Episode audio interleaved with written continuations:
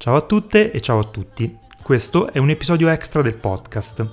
Quella che state per sentire è infatti la registrazione di un incontro che c'è stato il 10 settembre alla Cinelibreria Notorious a Reggio Emilia. Insieme a noi erano ospiti Alice Cucchetti di Pilota, Aldo Fresia di Ricciotto e Xena Rolands dei 400 Calci. Il tema dell'incontro era Webzine, Twitch, Podcast, la nuova critica cinematografica oltre la carta stampata. L'incontro è stato molto bello, ma non è stato breve. Come potete vedere dal timecode, la chiacchierata è durata più di due ore, quindi armatevi di pazienza. La qualità audio non è delle migliori, ma promettiamo di organizzarci meglio per la prossima volta. Prima di lasciarvi alla puntata, un ringraziamento a Luca Giovanardi, che ci ha ospitato, e a Matteo Scandolin, senza il quale non avremmo avuto questa registrazione. Vi lascio l'episodio, buon ascolto. Allora, benvenuti tutti, grazie di essere venuti.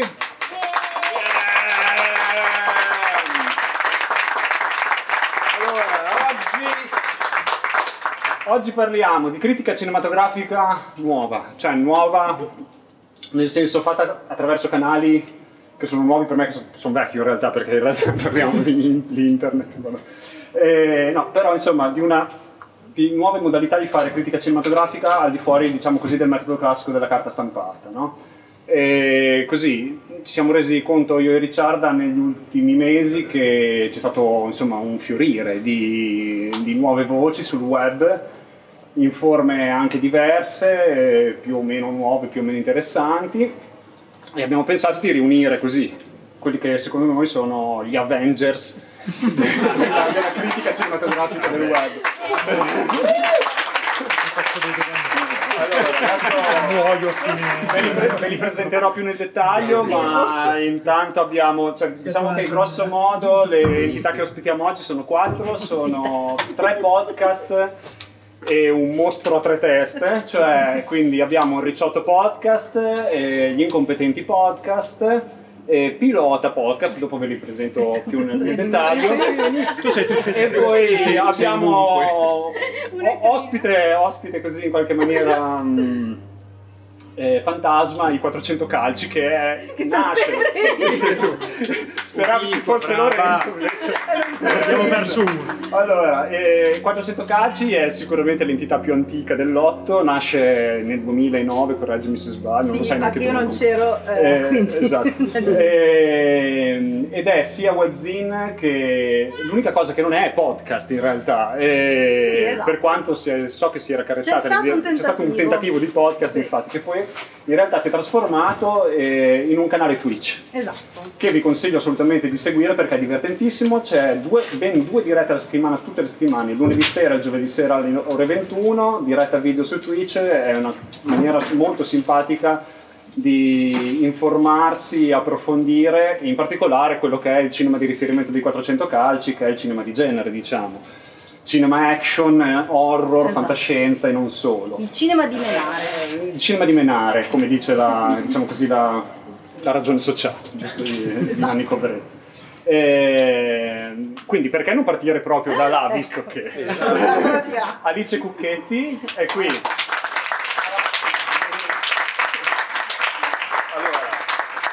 Io ho, tutto- ho tutta una biografia. Eh? No, allora, no. Alice Cucchetti nasce nel... No.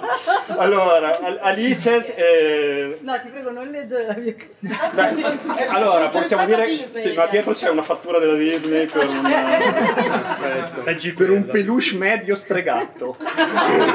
Però lo stregato, Stregato, stregato, stregato va bene. E, dunque, Alice eh, scrive per Film TV. E, è qui innanzitutto però per rappresentare il suo podcast che si chiama Pilota.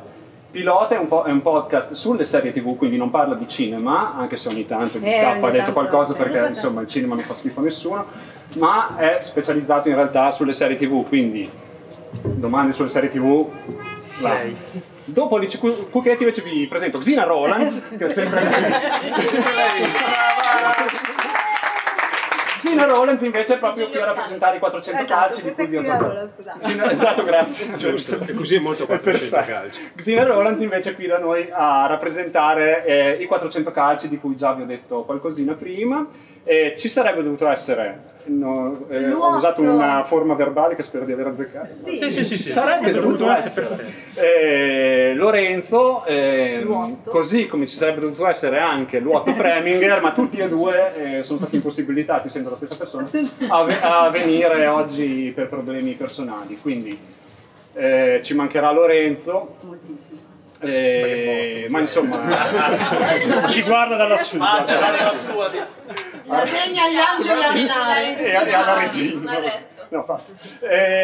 Ehm, però insomma, eh, Lorenzo sarebbe stato qui comunque in rappresentanza di eh, gli incompetenti podcast, quindi non ci serve perché ci sono tutti gli altri. E, eh, in rappresenta- e Luoto sarebbe stato qui a rappresentare i 400 calci, ma abbiamo Xina, eh, gli occhiali, abbiamo Xina, quindi non ne abbiamo bisogno. Eh, procedo con le presentazioni, abbiamo Cristina, Resa.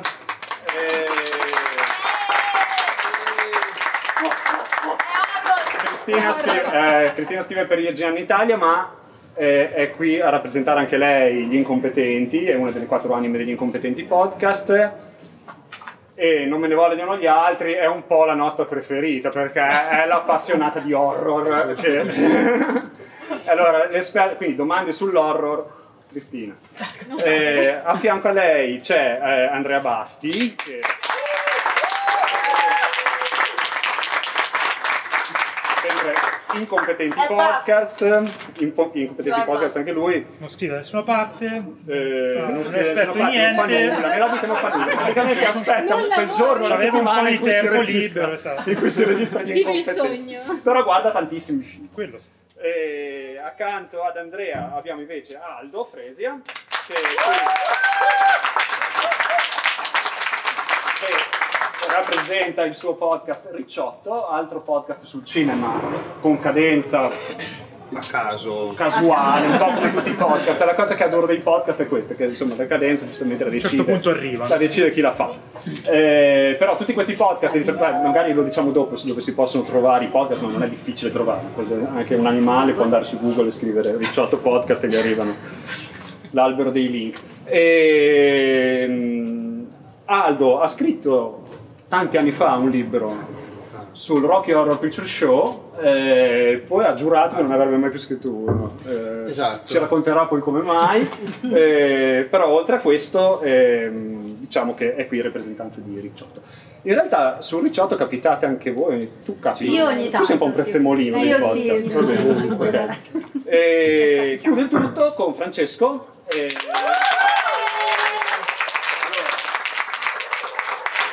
King. Francesco Chignola, detto The King. E- Da oggi. Da oggi. Da oggi. scrive su film series e canzoni, ma ha fatto anche cose buone, tra le quali, eh, tra le quali è una delle quattro anime eh, di- degli incompetenti podcast eh, che di nuovo vi invito ad ascoltare con molto piacere. Allora, a questo punto cosa facciamo? Eh, io, io direi vi do l'imboccata, siete tutti molto abituati a parlare per moltissimo tempo, quindi per una volta il mio aiuto sarà del tutto Tiriamo via superfluo. questo. Lo tiriamo su, forse viene un caldo, eh sì, gira un po' più di aria. Avevamo messo per la pioggia che poi qua è possibile di essere ad Arrakis. Comunque, eh, dicevo, io eh, vorrei che magari facessimo un primo giro, poi mi siedo, eh, solo perché così. Eh, la prima curiosità che ho è sapere da ognuno di voi, vabbè nel caso degli incompetenti basta uno, mettetevi d'accordo, eh, quando avete iniziato, da dove arrivavate quando avete iniziato, perché un podcast? Eh, iniziamo da Andrea? Ah, vabbè. I competenti, dai, Andrea, Eh, basta. allora, noi esistiamo credo da tre anni più o meno, qualcosa del genere. E la cosa è partita, mi dispiace per- da me, perché io sono un grande ascoltatore di podcast prima che insomma creatore di, di podcast e ho dovuto coinvolgere loro malgrado eh, Francesco e Lorenzo che non, non c'è oggi ci guarda comunque da lassù ricordiamo che eh, insomma siamo amici da 100.000 anni veniamo tutti dai blog di cinema quando eravamo più giovani e siamo rimasti sempre in contatto, abbiamo una chat nostra in cui ci davamo dei, dei suggerimenti e dei pareri sui film e io ho detto scusate invece di parlarne tra di noi perché non rompiamo le, le palle a tantissima gente E ci proviamo e facciamo un podcast, loro hanno dovuto accettare e poi nel tempo abbiamo iniziato a fare un po' di ospitate, una è stata Cristina che poi è stata inglobata dal, dal podcast e questa più o meno è, è- è la storia. Pilota.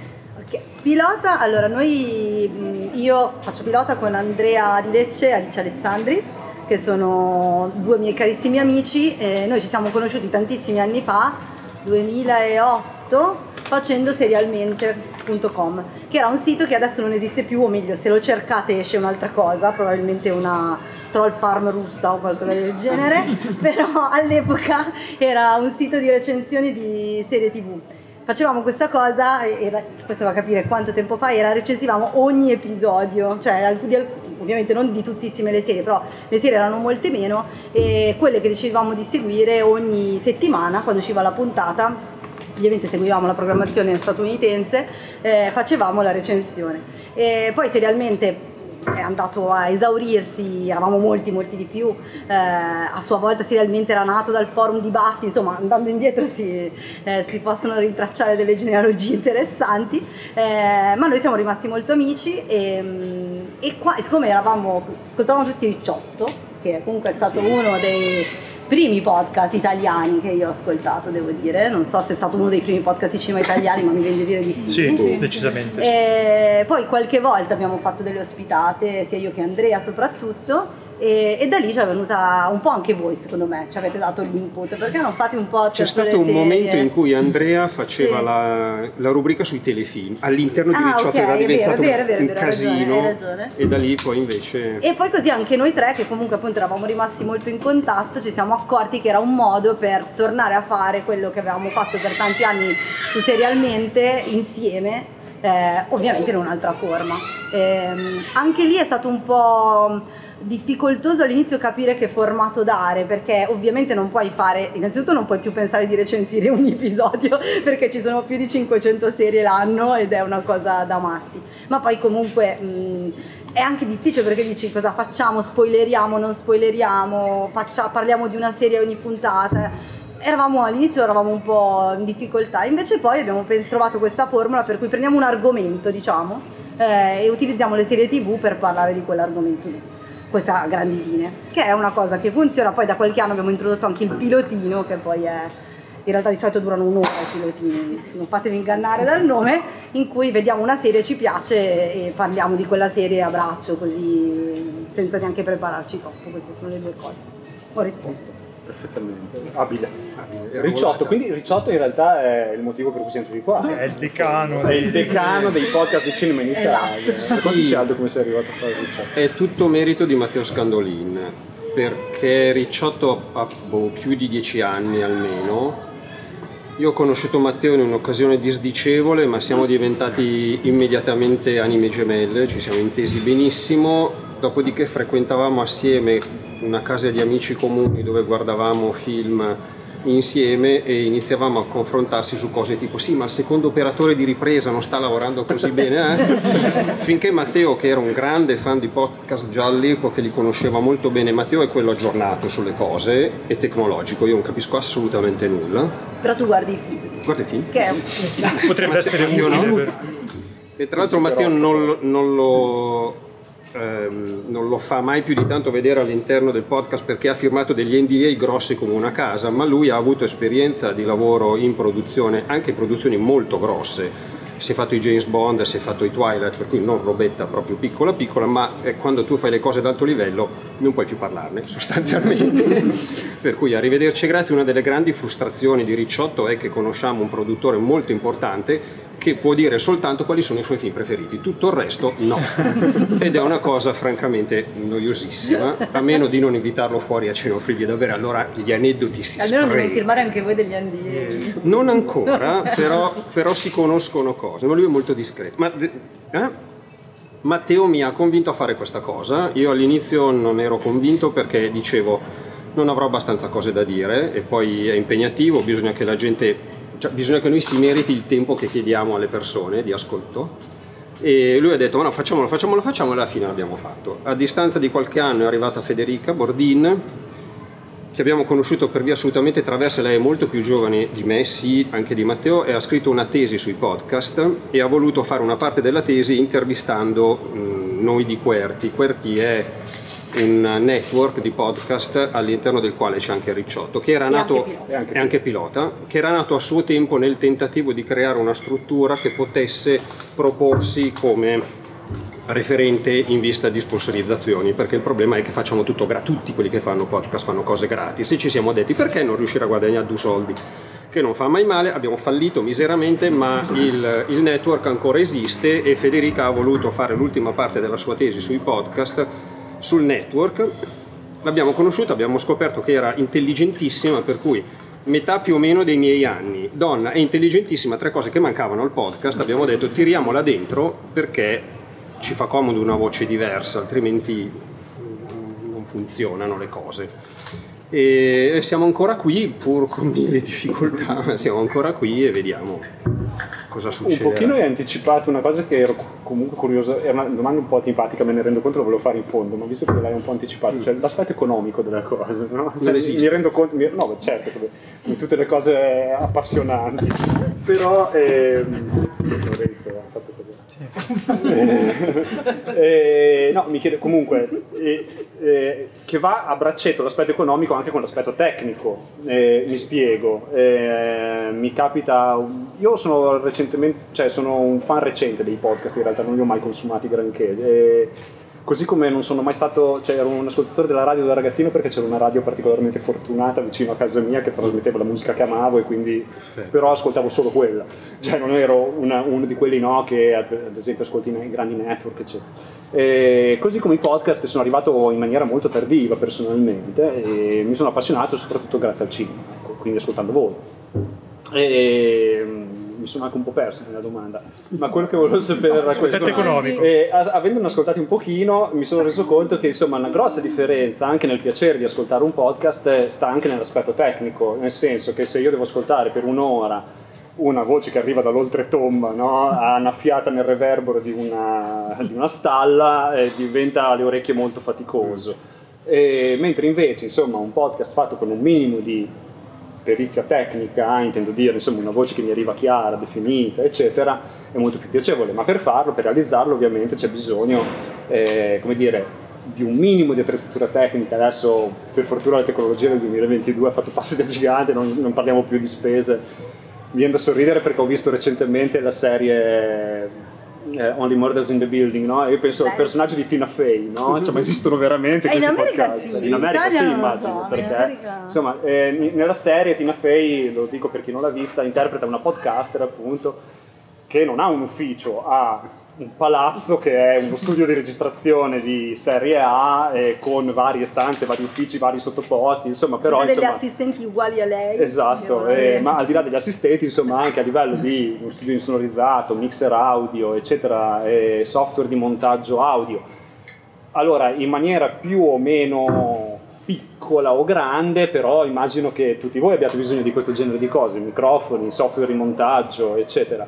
E sono cose che costano dei soldi. E mi chiedevo, c'è almeno la speranza, tu un pochino hai risposto a questa cosa, però come dire, c'è almeno la, la prospettiva, non dico che uno inizia dicendo ci, guarda- ci tiro su, arrotondo il mensile, ma dico almeno posso avere la prospettiva in qualche modo da coprire le spese vive di quello che faccio e se sì, come funziona? Appunto, sono le sponsorizzazioni, ci possono essere, ad esempio, la- il- esiste, eh, io ad esempio vedo che tutti i vostri podcast sono disponibili anche su Spotify, sui vari servizi di streaming, no? Io conosco i servizi di streaming dal punto di vista del musicista e anche a voi danno un centesimo a play, cioè insomma per dire o, o nulla, ecco neanche quello. cioè, eh, intendo dire, se, la- se il podcast ha molti ascolti, la piattaforma in qualche maniera paga dei diritti o assolutamente nulla, quindi tutto dipende solo da eventuali sponsorizzazioni. E dunque è un po' complicato, nel senso che, allora, intanto per fortuna oggi fare un podcast con un livello audio decente non è onerosissimo dal punto di vista del denaro, per cui si può fare. Mm, Querti è un'associazione per cui hai propri associati e tendenzialmente con quei soldi noi abbiamo smesso, inizialmente mettevamo noi i soldi per i microfoni, abbiamo smesso di mettere i soldi per i microfoni, possiamo, possiamo comprare microfoni, possiamo comprare mixer e più o meno ce la stiamo facendo.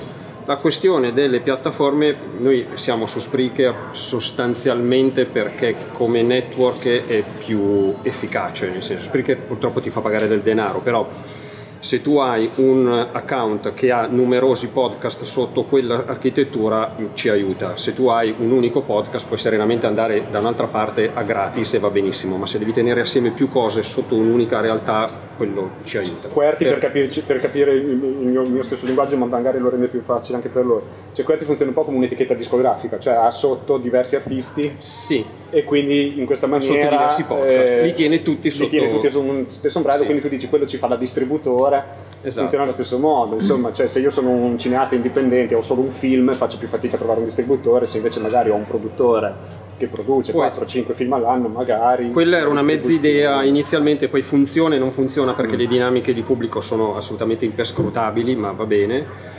Poi ultimamente noi all'inizio avevamo messo in piedi QWERTY guardando al modello statunitense. Il modello statunitense effettivamente prevede che tu possa pagarti il mutuo della casa con i podcast, non- in parte perché è un mercato infinitamente più grande, parli in inglese tendenzialmente ci ascoltano in tutto il mondo. Se parli in italiano va da sé, noi abbiamo ascoltatori sparsi per il mondo, ma sono tutti italiani espatriati o gente che sta studiando italiano e ci aiuta per migliorare.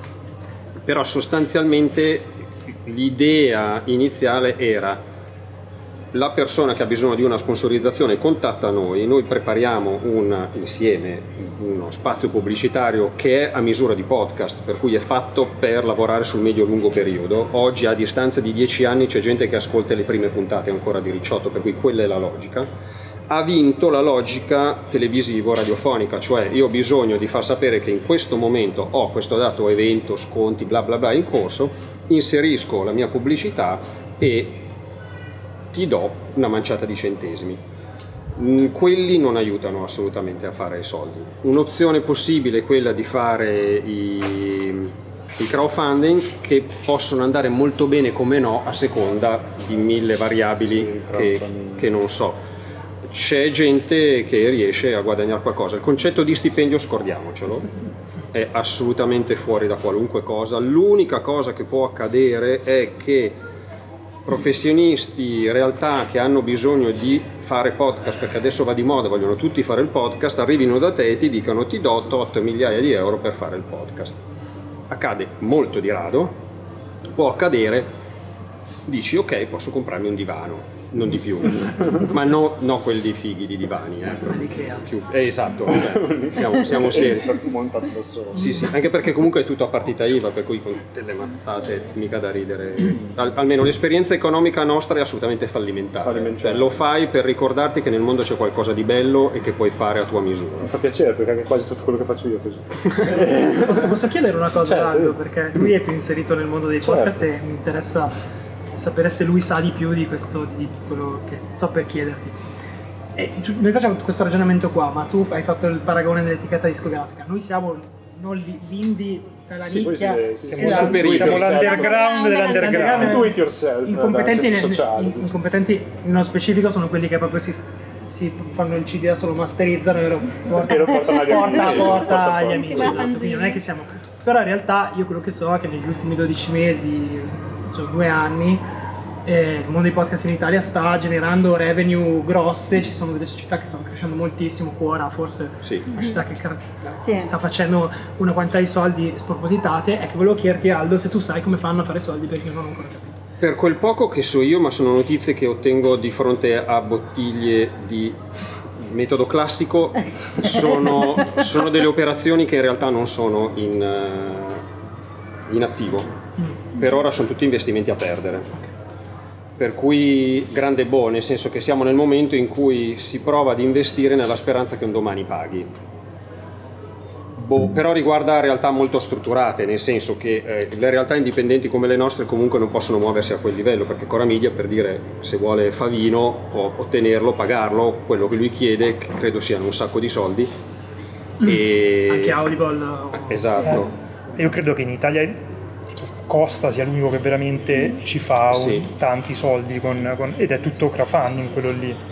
Cioè noi abbiamo aperto una pagina di finanziamento che chi vuole ci dà delle donazioni, ma ci ho comprato le lenti a contatto il mese scorso, cioè, qui. Ma Cioè, compra- scusa, le comprate per tutti e quattro. Vabbè, hai comprato un Però sia- siamo riusciti a due microfoni. 10 io ho 10 10 decimi, decimi, però, ah. Però siamo riusciti, siamo riusciti a comprare dei microfoni, infatti tu dicevi Perché le spese... Sì, le spese, tipo noi abbiamo pochissime spese vive di- del software che usiamo per registrare, però per il resto... Posso chiedervi come fate? Voi siete in quattro, ad esempio, e fate via Zoom? No, noi usiamo, funziona? appunto, usiamo questo software che costa 10 euro al mese, tipo Ok. si chiama Squadcast, per cui poi, perché tra l'altro uno è a Milano, l'altro anche, un altro è in Toscana, io sono a Bologna, possiamo trovarci solo online e quello permette di avere tracce separate e avere una qualità audio decente, ma se tu vai alle prime nostre puntate tu dicevi prima della qualità audio, sembra veramente che registravamo in una caverna con... Ma anche noi abbiamo delle dietro. puntate nel nostro. Ce n'era una in cui abbiamo registrato con i nostri bei microfoni e solo alla fine ci siamo accorti che in realtà stava registrando il computer col microfono del PC. L'ho sentita l'altro Anche giorno. abbiamo fatto anche Era una puntata sui Golden Globe, e però durava due ore e un quarto. Cosa fai, e la rifai? noi abbiamo quindi- deciso che vabbè. È la stessa cosa che ha detto Lemmy dopo il primo disco dei Motor, è venuto così, ma cosa fai? La rifai? Però erano anche, erano anche le, prime, le prime puntate che facevamo e ancora eh, avevamo delle problematicità svariate. Invece adesso anche noi, nonostante viviamo tutti e tre a Milano, registriamo ognuno a casa sua ed effettivamente è vero che con un microfono che buono ma che non è che costa Certo, una, una scheda audio, un microfono, un condensatore Esatto, decente. Viene in, real- in realtà è anche un po' triste dirlo perché magari è più bello trovarsi insieme a registrare, ma eh, senza avere un mixer, eccetera, e in realtà poi viene, viene molto più mh, è molto meglio il suono quando ognuno è a casa Certo, sua. sì. Eh, oltre al fatto che è anche più, riesci anche a fare magari più puntate perché non devi incastrare, cioè dici ok ho due ore di tempo, troviamoci e lo facciamo, ci sono anche delle, delle cose un po' pratiche. Questa è una cosa che è cambiata tantissimo in Sì. pochissimo tempo. Sì, quando abbiamo iniziato noi pandemia. era, ti ricordi, difficilissimo riuscire a fare una Noi face- facevamo un, un video su YouTube non pubblicato e poi ci scaricavamo il video su YouTube e tiravamo fuori l'audio, c'è una roba che dà d'arresto proprio. Però è meraviglioso. Era sì, sì, no, una cosa- Vedi la- Sì, sì, sì, l'inventiva. sì, sì. Beh, Forse la pandemia ha aiutato tantissimo, senso. Cioè, almeno ho notato che c'è stato un fiorire di questi software, no? Ma Simili secondo Zoom, me insomma, sta- per i meeting sì, online. Poi è stato anche, secondo me, sono- come diceva Francesco, perché ultimamente i podcast anche in Italia appunto so- sono diventati molto più presenti. Cioè, ovviamente, come diciamo prima, in America c'è Joe Rogan, penso che sia a dei livelli di... No, beh, anche, milionate. Ah, esatto, cioè anche di importanza mediatica enorme. Da noi poi sta arrivando adesso c'è- c'è Saviano che insomma non te ne liberi più di Maxi, il podcast contro la mafia. Però cioè, si vede che esatto, che si vede che c'è un qualche riscontro, cioè, quantomeno c'è interesse. Non so se arriveremo ai, ai livelli americani, non credo, però Quella però è una comunque- piattaforma a pagamento. quindi- Sì, sì, sì, sì. sì, ma come anche Storytel eh, si paga. Però io se posso volevo dire una cosa anche, mh, forse magari anche allargando un po' il discorso, e cioè che in genere io sento che si parla sempre di podcast come se fosse un'unica massa Sì, no. invece i podcast sono all'interno di questa macro categoria sono anche molto diversi, anche solo i podcast che facciamo noi sono completamente diversi da quelli che fa Cora Media, ma non solo per una questione di produzione, anche molto banalmente perché noi facciamo eh, Come approccio. un, eh, ma se- no, a parte quello dico Da quelli scritti e quelli no. sono, cioè, quelli narrativi non e sono quelli no. scritti, Certo. non sono narrativi, ma sono anche in, in corso d'opera, cioè noi ogni tot ci troviamo e facciamo una puntata, invece ovviamente un podcast come, eh, non so, tipo quelli di Sara Poma, che Ah, secondo no, me certo, sono molto sì, belli, eh, sono frutto di un lavoro, di una preparazione, di una scrittura, fai tot puntate, scrivi tutto e, e sono mh, delle, mh, eh, delle categorie diverse che poi però secondo me si riflette anche sulla questione economica. Se uno fa un podcast come il nostro, secondo me il modo che ha per guadagnare può essere più nella direzione di un Patreon eh, piuttosto che mh, della pubblicità che comunque sappiamo che sulle robe No, ormai no. online eh, sono, sono, eh, a meno che non fai dei numeri pazzeschi appunto come, come costo dicevamo prima però il Patreon poi presuppone che se tu chiedi alla gente che ti ascolta di darti un fisso perché il Patreon funziona che uno un po' si abbona poi devi produrla quella puntata Devi anche Cioè- produrre altri contenuti extra, tra l'altro. Esatto, devi conte- produrre dei contenuti extra che chi fa il Patreon può vedere e quindi questo poi ovviamente ogni, ogni, ogni persona che fa il podcast secondo me decide da sé se vale la pena, se dici ok, voglio, perché poi diventa un impegno che tu ovviamente ti prendi con D'altra parte l'aspetto economico è, abbastanza normale che diventi, cioè siamo, purtroppo abbiamo come dire abdicato no, al- ai contenuti a pagamento, Sì, sì, sì. per cui Sì, c'è anche però difficile l'idea che- per chi fa musica, chi fa cinema, chi fa qualunque cosa di creativo diventa difficile effettivamente la monetizzazione perché nel momento in cui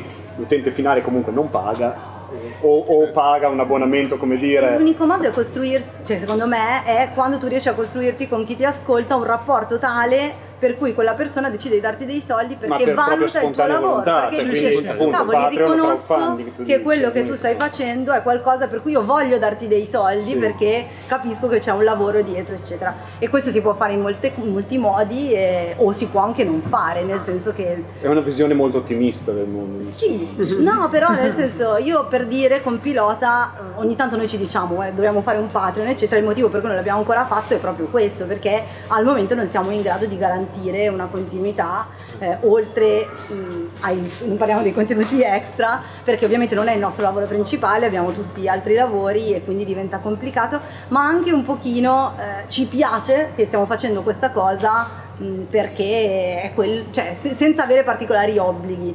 Eh, e ogni persona secondo me che lo fa decide qual è il suo orizzonte, il momento in cui dice ok sono stanco di fare questa cosa gratis oppure voglio continuarla a fare gratis perché così sono più libero, la fa- faccio una puntata quando riesco, Eh, cioè secondo me è importante anche ricordarsi che podcast sono veramente tantissime cose Ma certo, diverse. C'è anche un altro approccio volendo, L'altro- un altro approccio, io, io lavoro in, in um, ambiente editoriale, quindi lo vedo dalla un'altra prospettiva, eh, puoi eh, creare un pitch, se qualcuno vuole fare un podcast, fare, eh, mh, decidere che una stagione a tot puntate parlerai di tot argomenti, proporre il pitch a eh, le- diciamo, l'editore del Certo, podcast sì, e sperare che, eh, Che questa cosa ti paghi diven- per possa diventare un lavoro. sì, sì. O eh, mi è capitato invece di, di vedere altre realtà altri podcast che magari non parlano di cinema e che sono strutturati. eh, mi viene in mente Mostro Umana, un podcast bellissimo che vi consiglio che parla di letteratura e dei mostri nella letteratura. Loro hanno, fanno delle stagioni, hanno fatto questa cosa da soli. Però poi è arrivata una casa editrice che gli ha detto: Bene, ora facciamo un libro ah. e pubblichiamo il libro su questi argomenti. ok. Quindi c'è pure il- cioè, puoi usare il podcast per eh, diventare visibile, acquistare Certo. visibilità e I poi. 400 Calci ha pubblicato tre libri, immagino che abbia incassato più soldi da quei tre libri lì, da qualunque altro No, con- guarda. contenuto abbia mai Cioè. prodotto. Cioè, Sì, in realtà no, per quanti dire- pochi possono essere. Non però sopravvalutiamo magari- l'editoria. No, Certo. esatto. No, no, infatti adesso non lo noi- facciamo per favore. L'editoria si aprono tutte delle lungi altre da me. cose, ovviamente i libri dei 400 calci eh, sono stati fatti con un accordo all'inizio mh, per cui sono stati dati dei soldi che non erano No, per carità, Eh, certo. eh, Però più sì, di quelli che forse può dell'accordo- produrre una webzine, ecco, questo Sì, intendevo. sì, sì, ecco. no, assolutamente. Però, per esempio, dipende perché, per esempio. Twitch, visto che se volevamo parlare anche di Twitch, anzi, mi devo mettere. Cioè, Eh, grazie. Twitch, no scusate, mi sento troppo vicino. E invece io, che io non conoscevo minimamente perché qua si rivela l'età avanzata, eh, quando si è deciso di fare Twitch è stato scelto anche perché eh, funzionava per tantissime ragioni, tra cui quella economica, perché comunque Twitch non sono espertissima, quindi non sono la persona giusta, però per parlarne, forse Lorenzo lo sapeva meglio di me, comunque la gente si abbona e con un abbonamento comunque ti arriva un ingresso fisso e però ritorniamo a quello che dicevo prima del È comunque Patreon. una scelta, cioè tu la puntata la puoi vedere anche da non abbonato. Sì, e- però, sì. no- però quello che dicevo prima Sì. del Patreon, noi comunque facciamo una diretta il lunedì e una il giovedì sempre, l'abbiamo fatta anche ad agosto, non siamo andati ovviamente in vacanza, eh, cioè ovviamente alcuni di noi sì, però eh, non abbiamo fermato il Twitch perché comunque la gente ti paga al mese, ti dà dei soldi e quindi tu non è che dici ah questo mese non c'ho voglia, non, Non lo faccio. non lo faccio. Ovviamente, però eh, tra tutti i sistemi mi sembra che al momento se uno si trova con quel linguaggio eh, è quello più remunerativo Sì, anche- facilmente. Facile da- anche Facile perché da- ora non vorrei parlare di grossi colossi, della- de- però c'è la possibilità di fare l'abbonamento ai canali Twitch, eh, io, io lo so Sì, perché, esatto. Sì, tramite... perché mm, cioè, Possiamo dirla quella parolaccia di Amazon? Amazon, ok. In una Però una libreria Libreria, e quindi puoi fare, puoi fare eh, l'abbonamento tramite Amazon non pagando niente, però quei soldi, I soldi arrivano arrivano lo stesso. E tanto È difficilissimo farlo perché io l'ho fatto una volta e la seconda non sono stato capace. No, eh, non è vero, la seconda volta ci ho provato mille volte e non mi faceva più fare. Mi sa che devo bisogna Comunque- accedere prima a- ad Sì. Amazon e poi sì. Eh, Però in teoria lo rendono un po' complesso, però sì. sono soldi che arrivano, Esatto, pochi. sì. Cioè, Però fissi, ecco. Diciamo. Ma prima parlavamo di questa grossa differenza tra Stati Uniti e non so se Europa, sicuramente Italia. Ci stavo ragionando così e magari è una stupidaggine, ditemi cosa ne pensate, ma può essere anche proprio una questione di abitudini sociali. Cioè, ad esempio, io mi immagino il podcast, non è il modo in cui li consumo io, però nella mia testa sono il tipico contenuto da commuter, cioè da, da chi- Sì. da- da pendolare, no? Pendolare. Cioè quello che passa tutti i giorni almeno 45 minuti su un treno, su una metropolitana, su un- no, per andare al lavoro o in auto per andare al lavoro, no? Tu sei così, vedi? Sono sicuro che tu sei, sei il pubblico... tre i podcast. Vedi? Mi dispiace. Sono sicuro che tu sei, come dire, il modello del consumer di No, non ho podcast. finito di sentire perché non ce l'ho fatta per C'era l'audio terribile. Era troppo, eh, mi E mi viene da pensare che gli Stati Uniti sono come dire un Sì, popolo sì. di commuters, no? Cioè loro, anche se abiti in un piccolo centro cittadino, comunque c'è l'area residenziale e l'area dove vai a lavorare, per cui tu hai questo percorso e, e sono sicuro che, come dire, diventa una tua abitudine quotidiana, tipo tutti i lunedì mi ascolto quello, tutti i lunedì mi ascolto, il martedì mi ascolto quello, il mercoledì mi ascolto quello. Io sono convinto che ci sia questo elemento sicuramente. L'altro, secondo me, è solo una questione di tempo, cioè nel senso che l'America, come tutte queste cose, è arrivata un po' prima e adesso da noi i podcast stanno diventando famosi come erano dieci anni fa in America.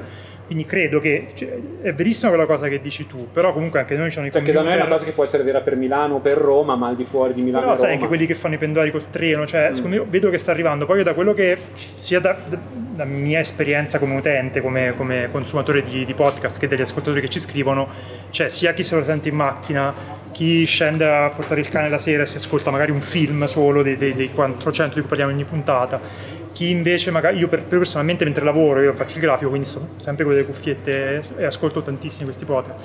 Secondo me è principalmente una questione di abitudine e credo che, che, insomma mano a mano crescerà insomma, l'utenza dei, dei podcast Beh, in mi Italia. sembra in- Beh, di fatto in crescita, no? Sì, sì, sì, sicuramente. Ci sono arrivato io, vuol dire che... vuol dire che- No, però sì, assolutamente. Una grossa differenza tra il canale Twitch e i podcast che ho notato è eh, la possibilità di interagire col pubblico. Una delle cose più divertenti, secondo me, delle, delle dirette dei 400 calci è l'interazione Certo. eh, con chi sta guardando la puntata in, in quel momento, no? Sì. Perché oltre praticamente alla diretta, lo dico per chi non è mai stato su un canale Twitch, eh, chiunque stia guardando la diretta in quel momento può partecipare all'interno di una chat che funziona come una, una qual- una qualunque chat, diciamo così, e quindi partecipare in qualche maniera in tempo reale con chi sta realizzando la diretta. Sì. Per un podcast questo non, non è possibile. E- A meno di non mandarlo in diretta. Meglio o peggio? A meno- eh, altra cosa, il podcast in diretta è fattibile. Sì, sì. Il podcast Sì, live sì. si fa. C'è chi lo fa. Noi abbiamo fare. fatto una puntata che è una delle mie puntate preferite di pilota in assoluto eh, per diciamo così elaborare la fine di Game of Thrones. Eh, abbiamo fatto una diretta al, al Secco che è un locale di Milano.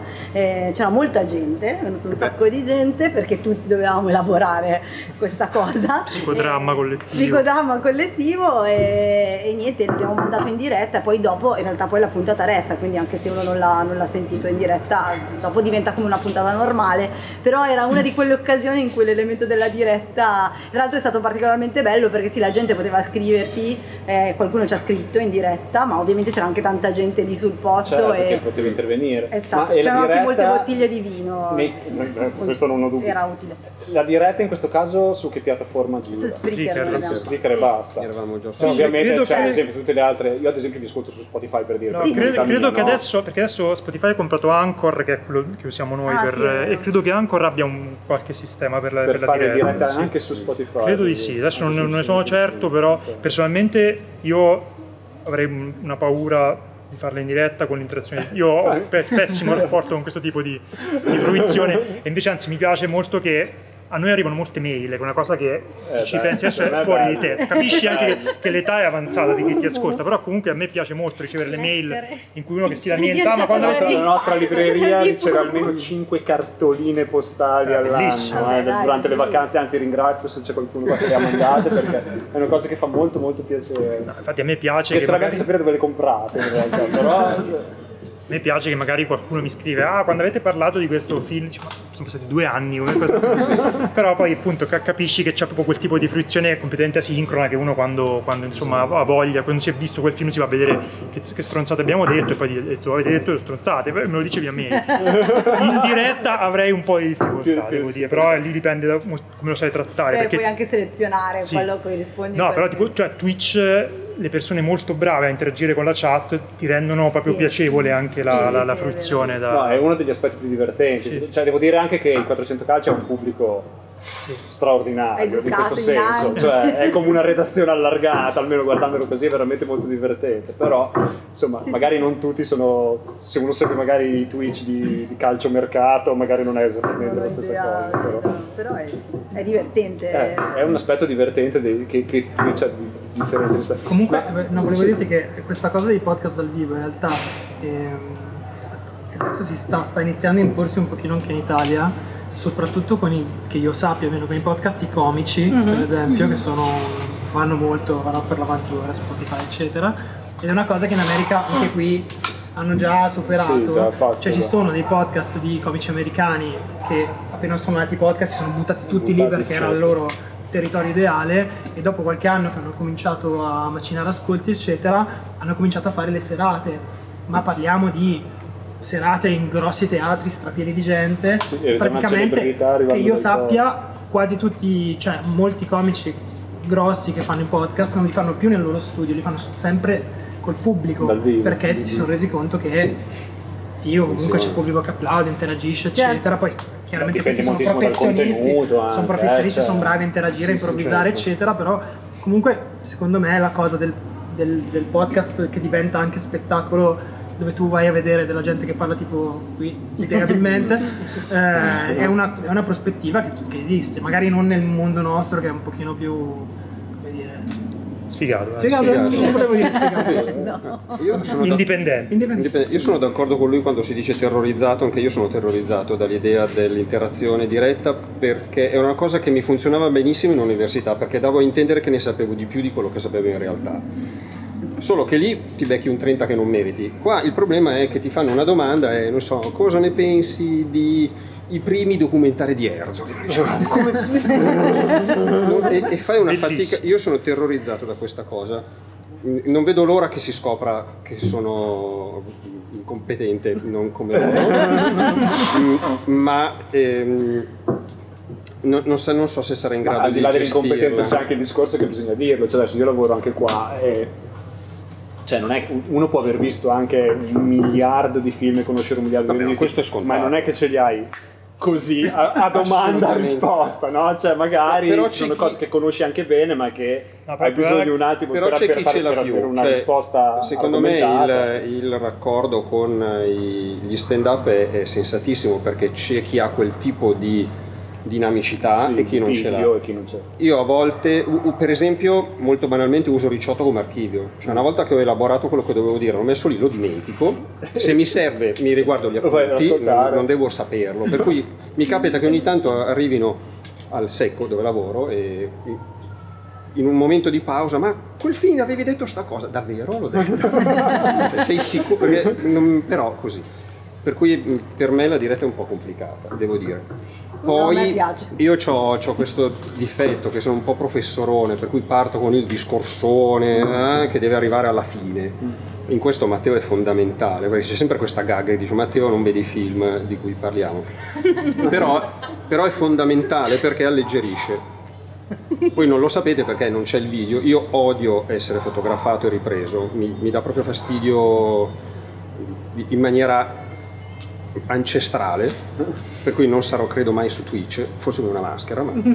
Ehm, però a sguardi e a segnali Matteo mi dirige molto quando, quando si fanno le cose. Infatti quando lui... certo Quindi punto- voi lo fate nella stessa stanza, quindi. No, usiamo i video nel Ah, caso. ok. E- Ora io amerei sempre la stessa stanza, perché poi una delle cose belle è farlo fra persone che ti sono care e essere assieme a persone che ti sono care. Poi la pandemia ha cambiato un sacco di cose, però il- video è abbastanza importante in questo, perché altrimenti non riesci a capire come stanno interagendo gli altri. Io magari inizio un discorso, mi sto perdendo, solo basta un segno e recupero. Questa cosa è fondamentale, altrimenti diventa un monologo. Poi Parla- parlando di questo, quanta, Cristian, quanta post... dire? Scusami, no, no. No, volevo dire solo che se posso parlare della mia esperienza personale, a me fare i podcast con loro ha aiutato a acquisire più sicurezza di me stessa per poi, io faccio delle dirette per altre cose, per poi andare in diretta e parlare a braccio, perché prima lo sanno, ero secchionissima, mi preparavo tutto quello che dovevo dire durante me e ora invece è tutto molto più tranquillo e spontanea. molto più Sì, sì, spontaneo. Cristina, registriamo. Non mi sono preparata, ma proprio Nessuno di noi si è mai preparato. mai scritto E niente. invece facendo il podcast con loro anche soprattutto mi ha, cioè, mi ha aiutato e ora mi capita di andare in diretta su Twitch per altre cose così, senza, quindi mag- cioè, poi dipende poi, Seconda pelle. no, poi dipende da, però il podcast può aiutare a acquisire secondo me anche sicurezza in, in se stessi perché poi per, per parlare poi in pubblico, questo è quello che io Meglio di una terapia.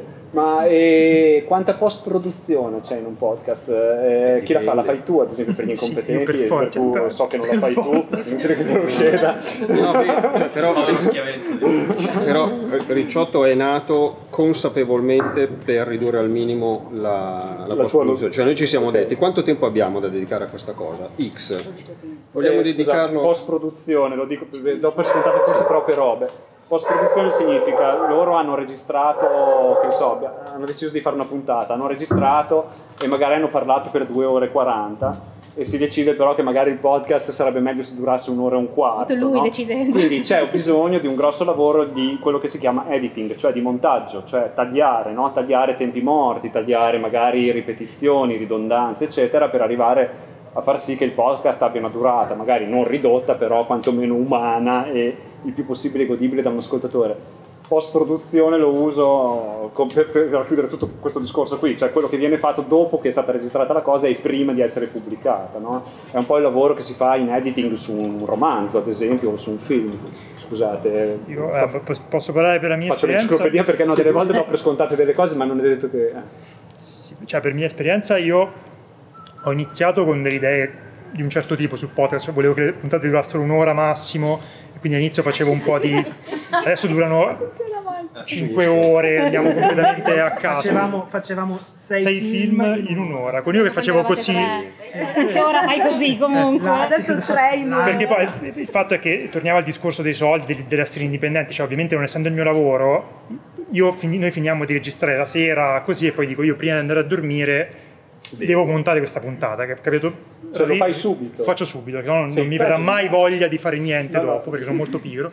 Quindi vado lì, magari faccio un, un minimo di aggiustamento dei livelli audio per- perché, per- perché sia ascoltabile, poi magari tolgo veramente le cose troppo becere o, o quando loro due che sono i più grandi Quindi scusami, eh, chiedo proprio per il trip tecnico, curiosità tecnica mia. Cioè, quindi tu hai comunque un multitraccia delle loro voci. Sì, noi usiamo cioè, tu questo- puoi, puoi rivelare anche in post-produzione Sì. la voce sua, la voce Sì, sua. sì, sì. Eh, perché sennò Certo, con no, no. microfoni Mi diversi e chiedevo- con anche no, no, certo. Mi toni. chiedevo se invece quello che ti arrivava da queste dirette via web fosse. No, all'inizio era una traccia sola ed era un sì, disastro. era Adesso YouTube, d'accordo. Dico adesso. abbiamo anche volumi diversi quando parliamo, cioè quindi eh, se- serve questa cosa qui. Poi appunto dipende se magari lui o lei mi dicono "Ah, taglia questa cosa, ho detto una stupidaggine", quindi devi andare lì a fare l'intervento, ma se no io sarei per non perché poi ripeto, credo anche che Comunque eh, solo io e te che lo facciamo. sì, Lorenzo non frega niente. niente. È presente come oggi. Lorenzo fa tipo regista a petto nudo così mentre beve, cioè, veramente a questi livelli, grandissimo. E cosa che stavo dicendo? Eh, no, secondo me però questa cosa è anche, cioè a me piace da ascoltatore, appunto piacciono molto più i podcast chiacchierati che quelli scritti. Per cui secondo me anche il fatto che si edita poco, che tu, hai, tu hai- ti devi, secondo me ti devi sentire in questo tipo di podcast facciamo noi come se tu stessi su un tavolo così a chiacchierare con quattro imbecilli che ti parlano di, di film. A me piace quel tipo di cose, quindi io sarei anche per editare meno possibile. Infatti cerco di, di togliere giusto le cose inascoltabili, ma poi di lasciarlo un po' così, poi non so se... Ma le piattaforme vi danno dei limiti di tempo, ad esempio? No. No, no, il bello del podcast è che puoi fare quello Puoi fare un podcast vuoi. di Noi otto ore filato, ti- anni, ormai qualche Avete anno fatto fa la, la- abbiamo la fatto- maratona di... Allora, il record non ufficiale perché il Guinness devi pagare per avere i giudici del Guinness. Noi abbiamo provato a fare la trafila B che prevede un casino pazzesco, l'abbiamo sbagliata per cui, ma abbiamo fatto oltre 56 ore di diretta che, che sono un unico file raggiungibile con, con tutti quelli che in quel momento erano i, i partecipanti a QWERTY e che si alternavano la notte compre la notte giocavano di ruolo. Sì, per cui diventavano, diventavano sempre più folli le cose che facevano andando avanti. Però sì, abbiamo fatto. Noi diciamo che in campo abbiamo il Guinness dei primati. Di solito se vuoi fare questa roba combatti contro le case di caffè che sponsorizzano eh, il podcast più lungo e continuano, continuano a superarsi a vicenda.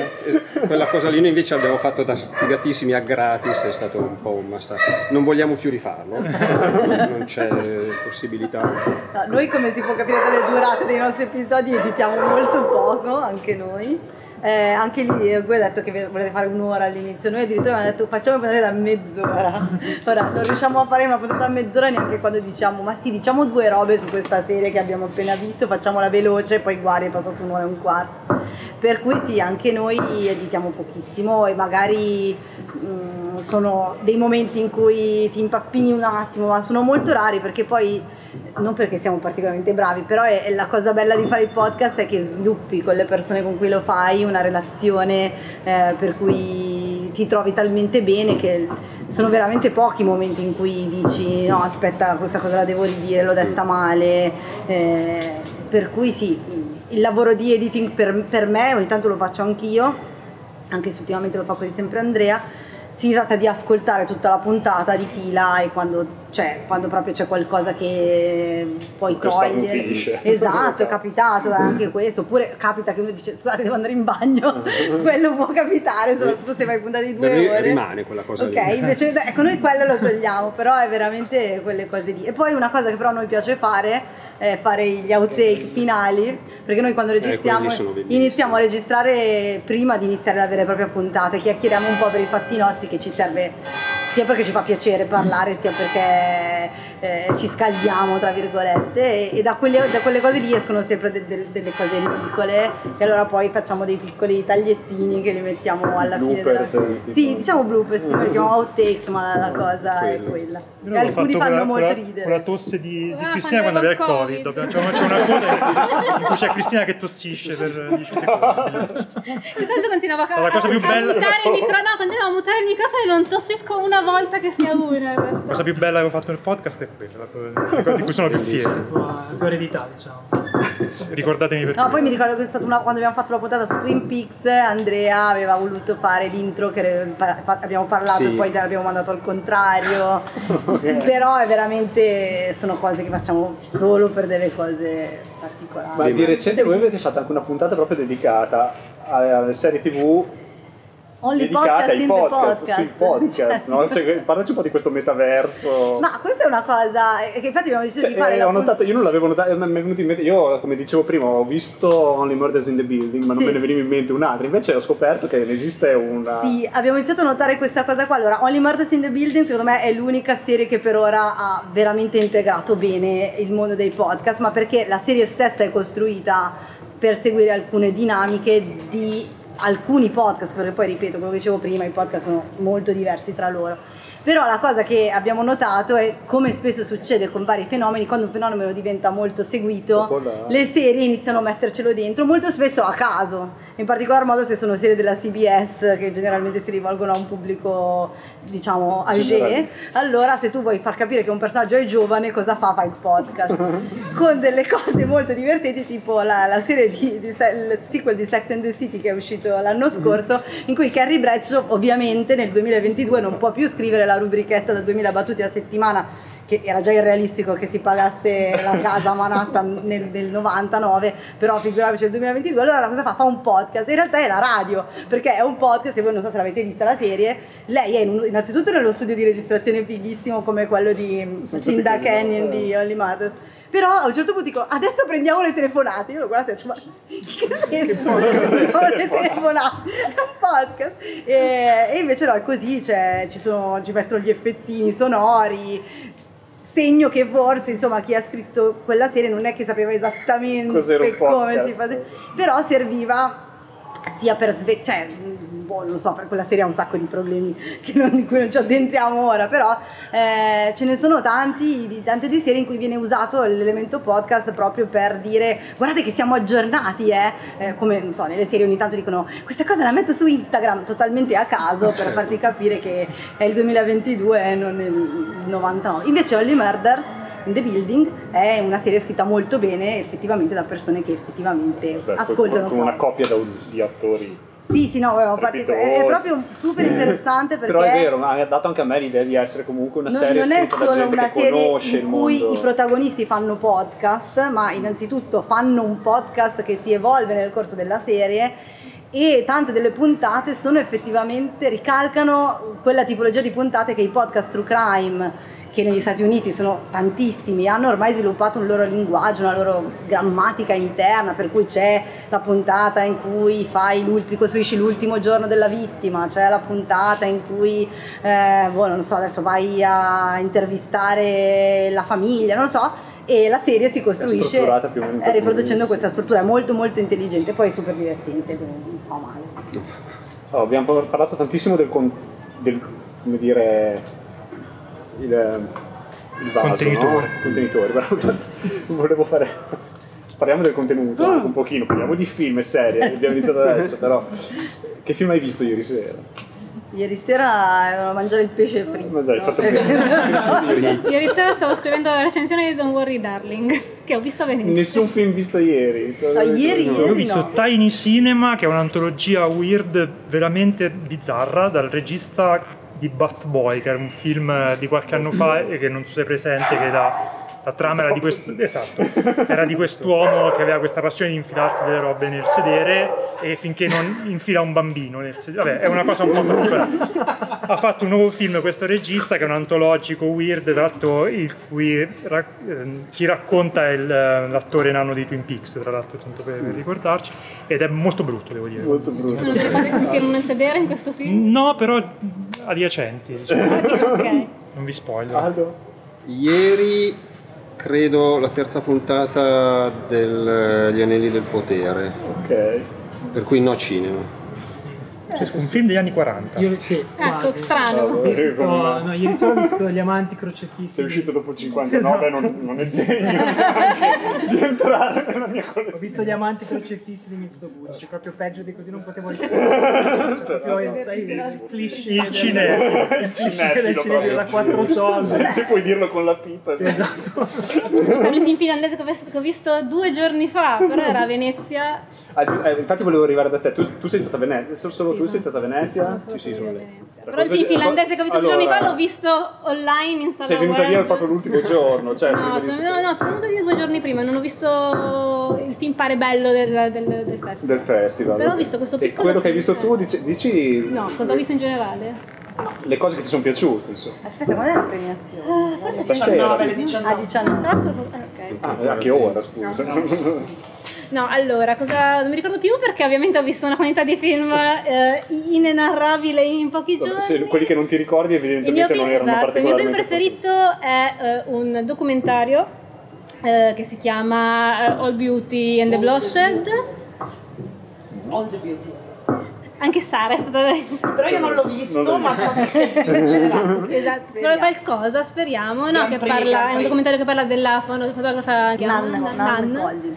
E- ed è un documentario che- in cui si intersecano un po' la sua vita privata, la sua storia, eh, perché lei faceva parte della, della scena queer underground artistica, e in più una, una- un- la sua vita di attivista, diciamo, contro questa casa farmaceutica che, aveva, che ha messo in produzione questo farmaco con l'ossicodone, L'oxycontin. che è anche In una serie- in una serie che si chiama Dopsic, Ah, molto, molto bella, che fa stare anche molto male, eh, fa venire anche voglia di rompere delle cose.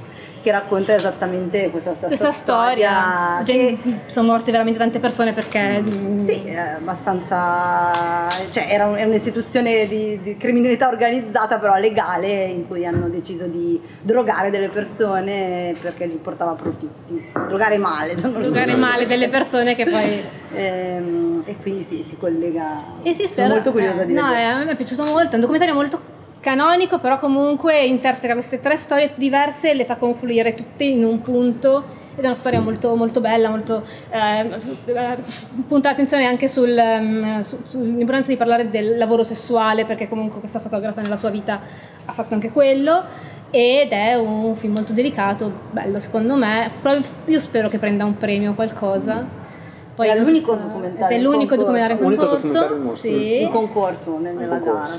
E a me è piaciuto anche eh, The Banshees of eh, Isola in, di nome impronunciabile. Shirin. Dovevo andarci, mi sono rotta la cabina. Fuck it, injury! Perché è una storia molto. cioè, Non è, non è quel film, cioè non c'è nessun film che mi ha fatto dire wow, tranne ovviamente. ehm, Chi era che diceva che un festival è riuscito se c'è almeno un film memorabile? Sì, tra l'altro il film wow probabilmente è stato fatto. mm, mm, era del- programmato l'ultimo giorno, dire, sì. Quello di Jafar Quello di. Sì. eh, No birds. no Birds. No Bears. Gli orsi non esistono. Ah, che mi sa che esce tra l'altro. Esce, esce con Academy 2. Academy. Quindi, eh? E, è un 50 festival in realtà un po' sottotono, secondo me, Mm.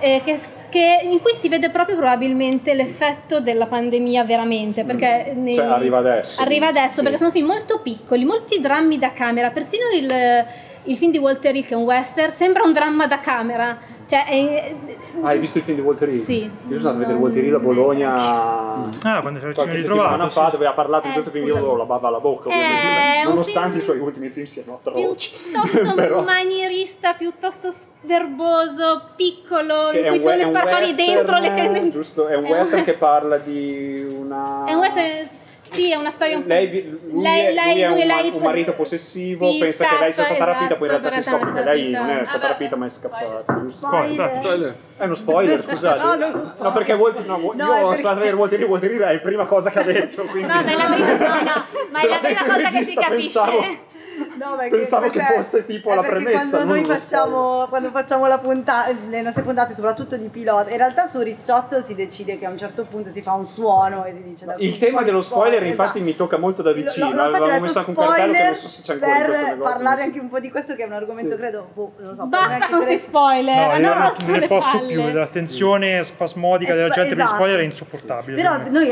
per, per le serie tv è un, è un tema soprattutto Eh, nelle all'inizio serie più ce sensibili lo siamo posto moltissimo perché comunque e diventa sempre peggio perché una volta le serie tv erano effettivamente delle serie tv adesso sono diventati film da 12 ore che è una cosa che io odio ma poi si apre tutto un altro discorso.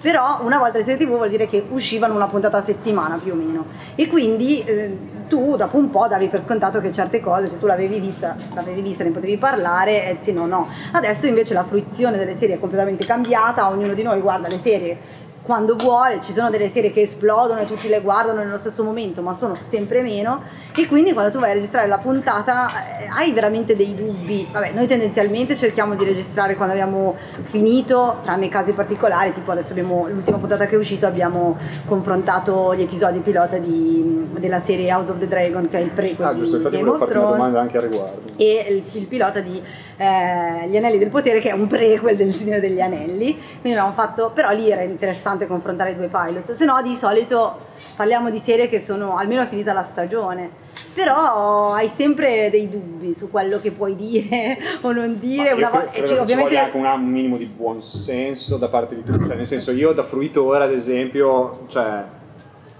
prendo su di me il carico dello spoiler, cioè ad esempio io ho convinto, lo, lo dico a tutti, anzi scusate, pausa pubblicitaria, Eh, ad Albinea al cinema lunedì sera ci sarà il nuovo di Cronenberg in lingua originale con sottotitoli, gliel'ho chiesto io quindi io ci sarò.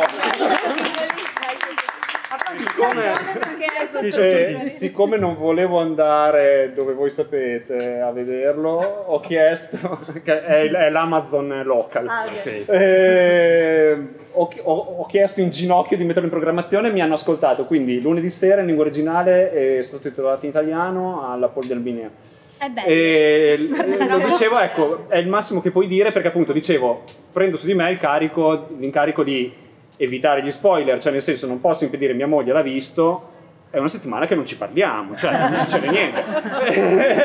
Però capisci che no, decido io, Però, per esempio, ad esempio non ho ascoltato la vostra ultima puntata proprio per questo, perché so che parlavate di quel film, io non voglio sapere assolutamente nulla di quel film, non mi sono letto recensioni, non mi sono letto, fa- Però- ascoltato niente, evito di farlo finché non vedo il film. Certo. Non chiedo agli incompetenti di fare la puntata su Cronenberg senza dire assolutamente nulla sul film. Certo, magari Sì, se sì, si parla di Gialli io- non mi dici chi è l'assassino, Sì, no, meglio, ecco. dire che Cioè, comunque una, dire, ci una si viene serie e un incontro. film sono due cose diverse. Certo, la serie è molto più difficoltosa perché potenzialmente hai uno spo- almeno uno spoiler ogni episodio. no? Però anche Esatto, sui sì. film a me risulta spesso difficile capire cosa Cos'è uno spoiler, cos'è che si esatto. configura come spoiler o meno, perché certe volte Vero. parli Ogni cosa. Esatto. Io mi regolo col trailer. Pa- parli con delle No, persone se ti per regoli cui- col trailer alla fine, perché io non guardo più i trailer da dieci Eh, anni. però- Eh, no, cioè, tipo ieri, mi regolo- eh, ieri me ne è capitato uno, ho messo su un Blu-ray e c'era un è iniziato un trailer della Midnight Factory, un trailer di un altro film.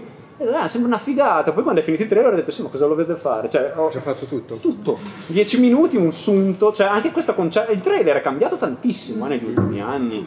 Il concetto di trailer, un tempo il trailer era una cosa che doveva far venire una fame impossibile di andare al cinema, comprare il biglietto e andare a vedere il film. Quindi c'è stato un periodo, mi ricordo, dove i trailer duravano 8 secondi, tipo di cui 5 di schermo nero e dove negli ultimi due si vedeva un flash di qualcosa, no? Adesso è tutto il contrario, adesso è come dire un bignami del film dalla prima all'ultima scena.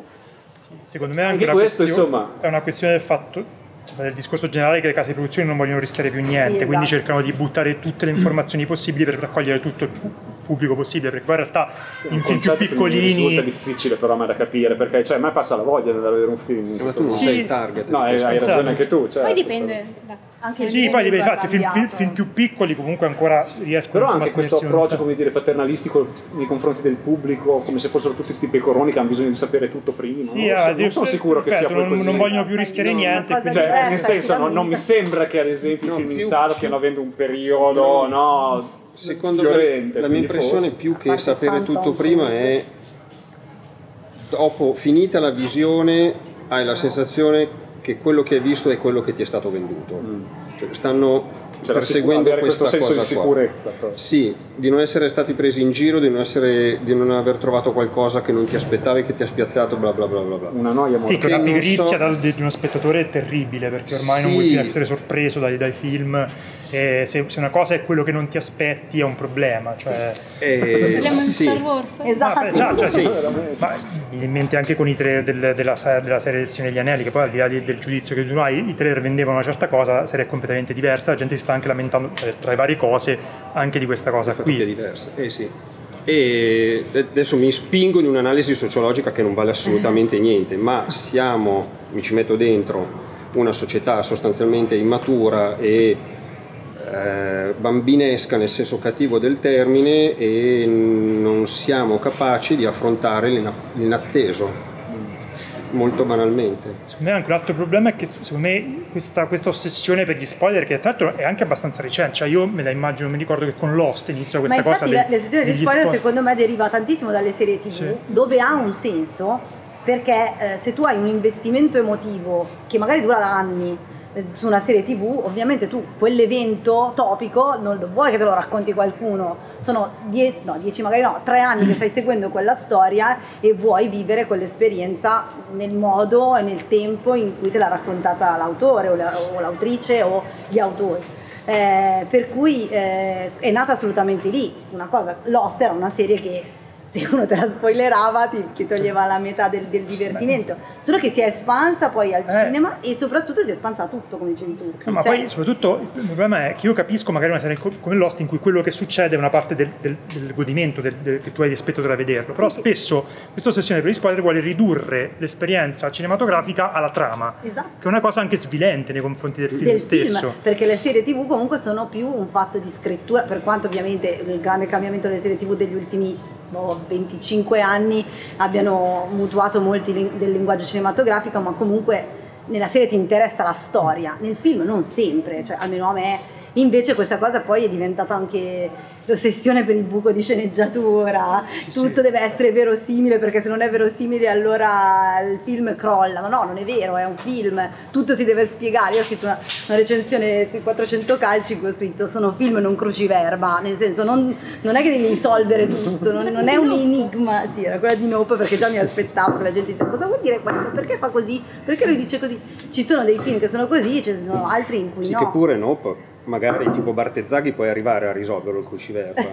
Sì, Ah, cioè, tu non, però non puoi chiedere a Crimes of the Future di essere... esatto, quello di Cronenberg invece è un Ma lì, volutamente lì secondo, più- lì secondo me è anche un, Spoiler. un problema... Cronenberg io non voglio sapere neanche se è No, mi è esatto, non diciamo no. niente.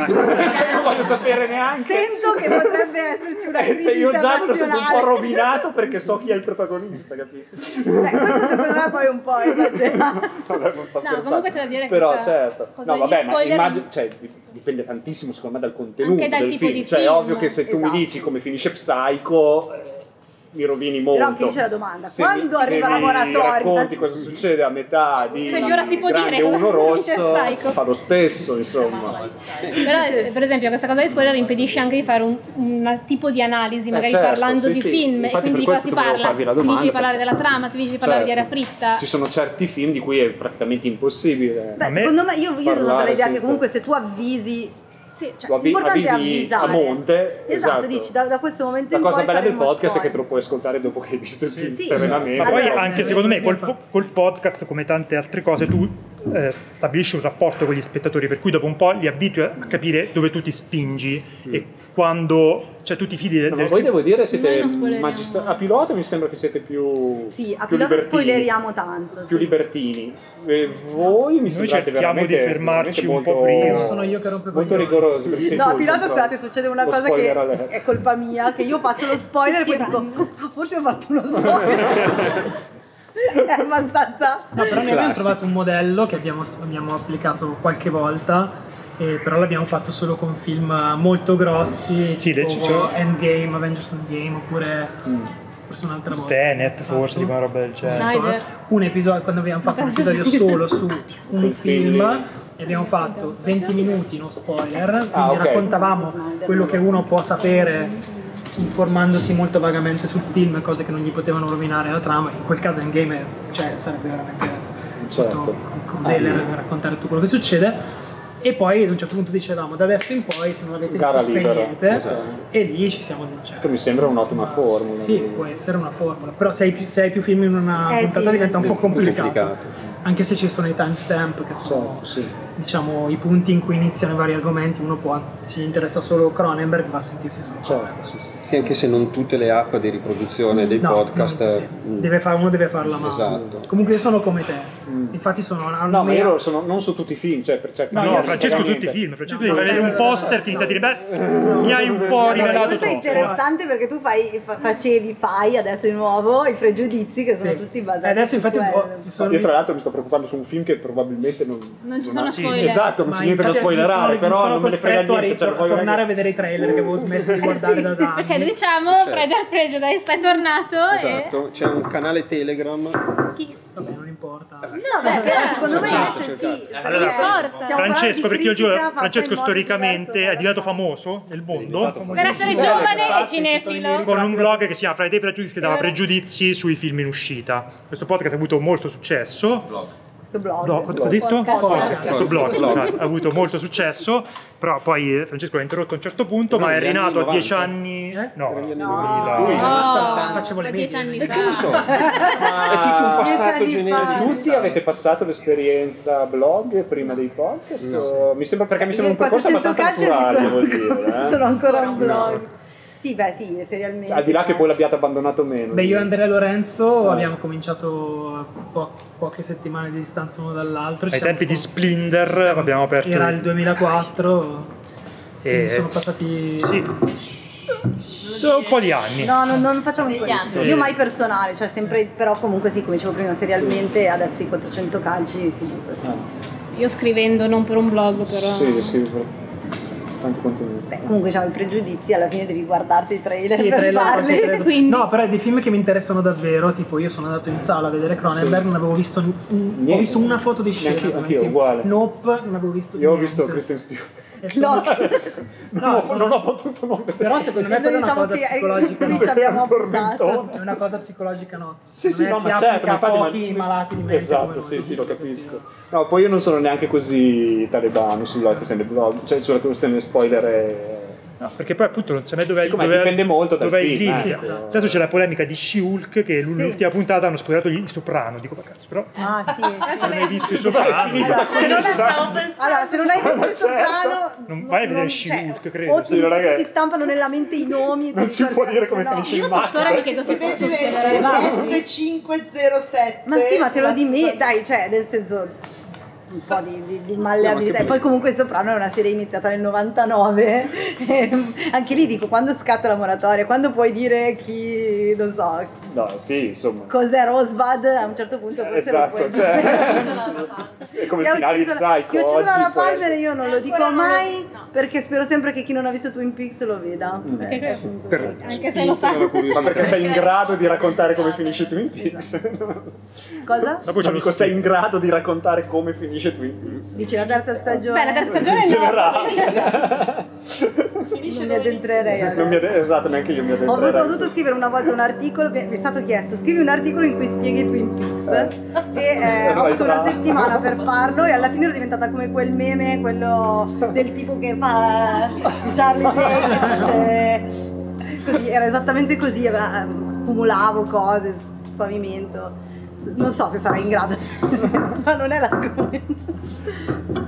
E allora, dimmi la, la- la serie da non perdere quest'anno, cioè tra quelle, nu- tra quelle nuove, non, non- non, eh, non i Soprano, cioè dico tra quelle uscite quest'anno. Tra quelle già uscite quest'anno. O in imminente uscita, dai. Ma allora io devo dire, faccio un discorso più in generale, che negli ultimi anni secondo me la qualità delle serie tv sta un po' calando, vi parlo di qualità media. Ma forse perché anche Eh, la quantità sta troppo aumentando. Per, per una questione di quantità, ma poi vabbè, il discorso è molto complesso, c'entra moltissimo il pubblico, il cambiamento del pubblico, le piattaforme, la diffusione delle serie, il modo in cui vengono fatte, il modo in cui vengono scritte.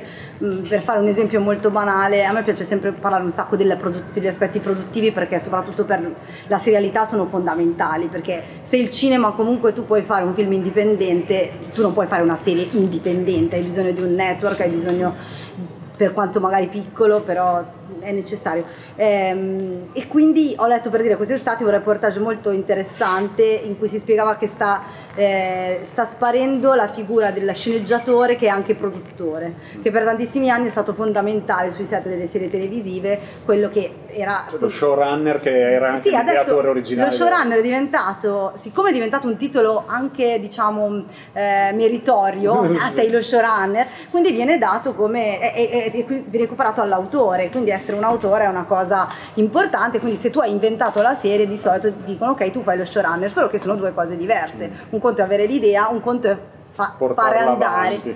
E qui in più, col fatto che è cambiata la serialità, tantissimi sceneggiatori devono lavorare a più serie contemporaneamente, quindi scrivono e poi non vanno sul set. E questo poi si vede quando escono le serie. Comunque, vabbè, è un discorso molto ampio eh, che secondo me che mi, mi- faccio sempre più fatica a dire qual è la serie dell'anno. Quest'anno è uscito qualcosa di bello.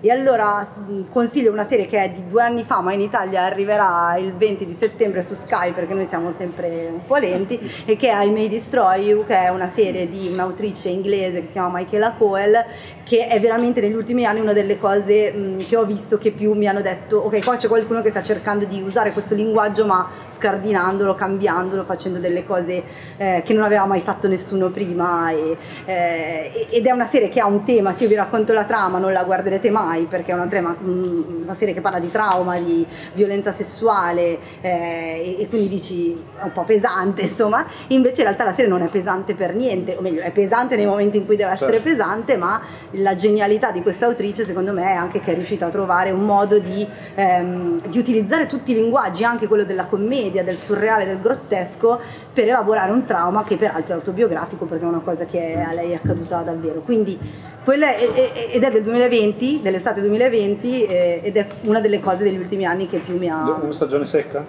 Ah, no, sì, è una stagione, sono una- però sono Che bello. 12 episodi, eh. Non sono, Adoro queste cose, È una, cioè. mm, è sono 12 Ma anche, episodi. anche questo aspetto qui, ad esempio, io- sono molto appassionato di fumetti, Mm. no? E ricordo quando uscì Sandman di Neil Gaiman, no? Dove lui aveva detto da subito che sarebbero stati 75 numeri. E a me questa cosa qui colpì tantissimo, no? Mm-hmm. Perché la cosa incredibile è che la serie poi ebbe un successo crescente in maniera esponenziale, no? Cioè praticamente il numero 70 era il numero vendette tipo 100.000 volte rispetto al numero 1. E ciò nonostante fu fedele a- no, al numero 75, chiuse la serie. E per me fu una cosa strepitosa, perché proprio, come dire, questa no, idea di... mm, questo concetto di avere un'idea fatta, finita, compiuta, no? E che adesso realizzo, no? Mi eh? Tu sei un cinefilo. Eh, ma sì, forse sì, cioè, ma- però devo dire la verità, il- l'idea comunque che, non parlo tanto di, di- di- di un bisogno di closure, no? però l'idea che ci sia però un progetto chiaro in testa, Mm. no? Ad esempio per me Lost, eh, lo devo ammettere, per me Lost è insopportabile. No, no, no, però per carità, no, lo so, lo so, per me è una cosa, per me è una roba inammissibile. Però, eh, cioè, nel senso, vedi Lost, a me veramente... Cioè, ho davanti la scena delle scimmie intorno al tavolo che pescano i, to- i tovagliolini con scritto adesso succede questo. Basta, basta, basta, non aggiungere. Però la, la chiudo qua, la chiudo qui, non voglio essere... Sì, sì, no, no, lo so, Ok, lo so. grazie. Non voglio- Per me poteva continuare all'infinito. Anche- Però quello è, un esempio, è un esempio tra tanti. Potrei fare l'esempio di The Walking Dead, ad esempio, che per me è diventato Quello come un mestiere. Cioè, ci- cioè, ci siamo costretti a vedere quella che pensavamo fosse la cazzo di ultima stagione, invece no, continua ad andare avanti, cioè non finisce mai. E con, eh, come dire, un declino qualitativo che è innegabile, Ma in no? realtà però se posso il declino qualitativo io lo vedo, poi dopo magari parliamo anche di cinema, eh, lo vedo più su, su invece le, le miniserie, ma nel senso ci sono delle miniserie ottime, però quello che a te, cioè per quello ti ho detto tu sei un No, quello che volevo dire io è il- avere il coraggio a un certo punto di non farsi fregare dal fatto che la cosa è successa e quindi deve avere un seguito. Eh, però il problema no? è che non dipende, cioè, per esempio Lost, visto che parli di Lost. No, ma ho detto, no, non no, volevo no, però è un buonissimo riferirti così, esempio. cioè- È un buonissimo esempio nel senso che eh, Lost è stato, è stato costretto a durare sei stagioni perché ha avuto un grande successo eh, e gli autori stessi avrebbero voluto chiuderla prima e hanno dovuto contrattare per- addirittura per chiuderlo alla sesta stagione perché comunque, cioè, a loro stessi si erano accorti che il materiale narrativo, cioè la terza stagione di Lost che sono 22 episodi e uno è la, la backstory dei tatuaggi di Jack è chiaramente una cosa, però io mh, è anche parte del linguaggio seria- seriale. Eh, è vero che mh, uno può dire io vorrei che gli autori sapessero già cosa succede nel finale. Sì, io non Però- facevo tanto un discorso sul finale, Sì, o facevo comunque- un discorso più generale su... Però le serie non- le- il linguaggio seriale vero e proprio Certo, in sì. realtà è scritto in un altro modo. Si è Eh, scritto per avere un finale potenzialmente di più infinito, come, questo lo capisco. non so, si eh, può fare bene di Buffy tra l'altro come Sì. eh, struttura seriale che continua nel tempo Esatto, e che ha- funziona secondo alcune regole e funziona sempre. È una storia che si costruisce su delle ambientazioni, dei personaggi, delle regole. E poi da lì la storia si può evolvere, può cambiare moltissimo. Eh, è molto difficile che una serie abbia un bel finale in generale, ma io dico sempre Ma per io guarda, me ti dico la verità, io, una- so- io, ad esempio i finali tendo a dimenticarli, anche No, nei no, film, no? Cioè, infatti- per me i finali non sono una cosa così importante, anzi. Poi comunque è diverso Non è tanto una questione di finale, è una questione proprio di compattezza, sai, del prodotto finito, Sì, no? sì, certo, ma non è- Eh, non è Faccio un fatto esempio, per- Breaking Bad, ad esempio, cosa sono? Sei stagioni, sette? Sei, Eh, credo. sei- sette Sei. l'ultima nelle due parti. Insomma, una durata non breve, neanche casi- troppo lunga, però come dire, siamo d'accordo che si ha l'impressione di essere di fronte a un'opera compiuta, no? Cioè, Sì, però la, se- la serie non è un- la serie di, per sua definizione non è un'opera compiuta, è un'opera che viene creata dall'inizio con l'idea di poter avere una lunghezza non definita. eh, che può essere di tre episodi se non la guarda nessuno e quindi viene cancellata brutalmente oppure può essere molto molto più lunga se ha grande successo e lì poi entrano anche delle contrattazioni eh, e proprio cambia il modo di scriverla e, e- è anche diverso il modo di, di guardarla ma infatti è, assolutamente legittimo che, una che a, che a qualcuno non piaccia questo tipo di linguaggio infatti però forse quel tipo di linguaggio lì anni- mi viene da pensare, allora era più adatto alla vecchia concezione di no, serie no. anni 80, No, no? no, Cioè no, quella, delle- vero, quella episodica, ad esempio. Sì, no, ma no? la, ser- la serialità per sua definizione è seriale e quindi sono Mm. episodi, però mh, quello che, l'ultima cosa che volevo dire, poi magari, è, è semplicemente che negli ultimi anni la serialità è diventata esplosa. Tutti guardano le serie e sembra quasi un obbligo, e sembra quasi un obbligo perché è la, la cosa, è il linguaggio del momento. Però ci sta che a qualcuno quel linguaggio lì non piace, ci sta che a qualcuno quel linguaggio deluda oppure non, non dia la, la sensazione di compiutezza di cui parli tu. A me personalmente, fin da quando ero ragazzina e mi piacevano le serie, piace proprio il contrario, cioè piace proprio l'idea di stare guardando una storia nel suo farsi e che quindi proprio perché nel suo farsi non è... Quello piace anche a me essere- finché non va tutto in vacca perché è andato troppo per le lunghe, quello è il problema. Beh, il contrario, ci sono delle miniserie, soprattutto Mm. No, no, infatti, ultimamente, che hanno la non volevo dire che è un problema No, no. serie lunghe, No, eh, no, ma cioè, c'è, c'è la problema che una no, di tre Ma la miniserie sens- a volte ha la sensazione che sia un film tagliato, che sia stato, per esempio, sì. eh, l'ultima che mi ha dato questa sensazione è The Shrink Next Door, che mi sembrava una, eh, il di- una dilatazione di, di una roba che, che- che- che in realtà era- aveva una Poteva struttura un di e filmica mezza. e il punto è che le- le- i vari episodi hanno un linguaggio e una grammatica diversa rispetto a prendere un film lungo e tagliarlo in porzioni. Certo, sì. E il problema ultimamente, secondo me, se lo dice mi può, Sì, cioè, sì. è questo che si pensa alle serie, soprattutto alle miniserie, come dei lunghi film. Ah sì, certo, le no, serie questo della Marvel, le serie della Marvel sì. sono l'esempio, della Marvel parlo di di Disney Plus, sono l'esempio Sono dei film Sono dei lunghi, lunghi film. sì. e sono tendenzialmente una parte, cioè nel senso non dico che facciano tutte schifo allo stesso modo, eh, però non sono delle serie e non sono neanche dei film perché durano tre ore, tre Ma quarti. devo dire che lo- c'è, E- c'è un aspetto affascinante però nelle serie Marvel che nessuno mi sembra abbia rilevato. Almeno io non l'ho sentito dire da nessuno, io lo dico da, da appassionato di fumetti supereroistici, hanno mutuato in realtà il linguaggio dei fumetti. Cioè nei fumetti è sempre così, le storyline durano sei episodi, sei numeri, no? Cioè è sempre funzionato così dagli anni 70 in poi. Cioè le storyline dei fumetti sono così, cioè c'è il personaggio e c'è una storia che si sviluppa da sempre in sei puntate. E mi sembra che loro abbiano voluto in qualche modo recuperare quel tipo di linguaggio. Sono d'accordo con te, non funziona, perché in realtà sono quasi... Quale più, Ma- quale vabbè, meno, certo, perché d'accordo, però è vero, sembrano effettivamente, potevano essere dei gradevoli film di un'ora e mezza che diventano dei estenuanti maratone di sei ore, no? So, Su ma- questo sono d'accordo anch'io, per, per carità. Eh, però ecco, sì, io non...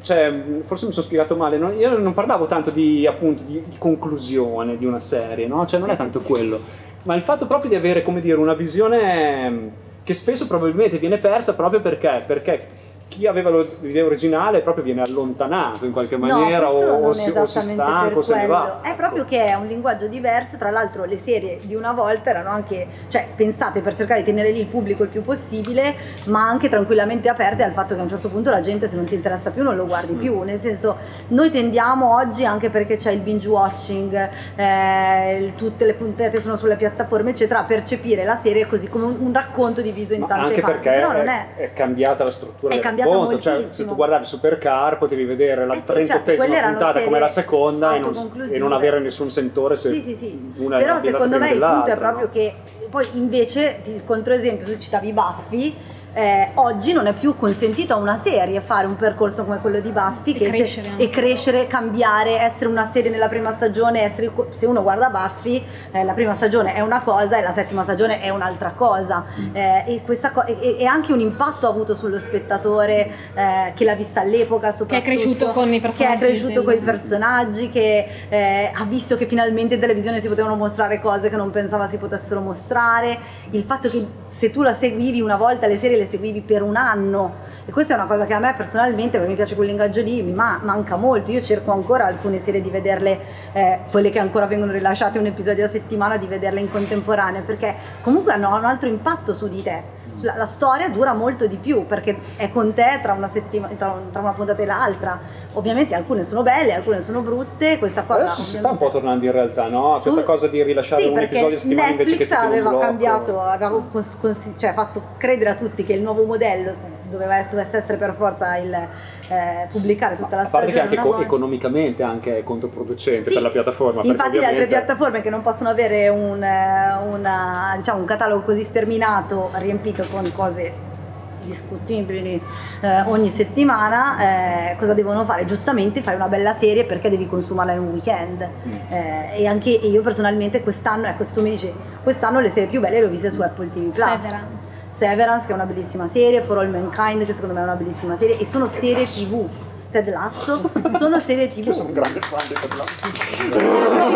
sono fatte, fa- fatte in questo modo qua e sono anche per quello vengono cioè Apple non ha un catalogo di prodotti license cioè di altri ha solo i suoi originali e non sono tanti e li deve far durare un po' ma anche la stessa Disney Plus che invece ha un catalogo sterminato utilizza questa, questa cosa perché comunque le serie di cui si parla di più sono quelle della Marvel e di Star Wars perché hanno già detto un fandom enorme, ma anche perché comunque durano due mesi, tre mesi, non è che in un weekend hai fatto due weekend a parlare di Stranger Things e poi, poi sì vabbè continui a ascoltare Kate Bush ma della serie non parli più.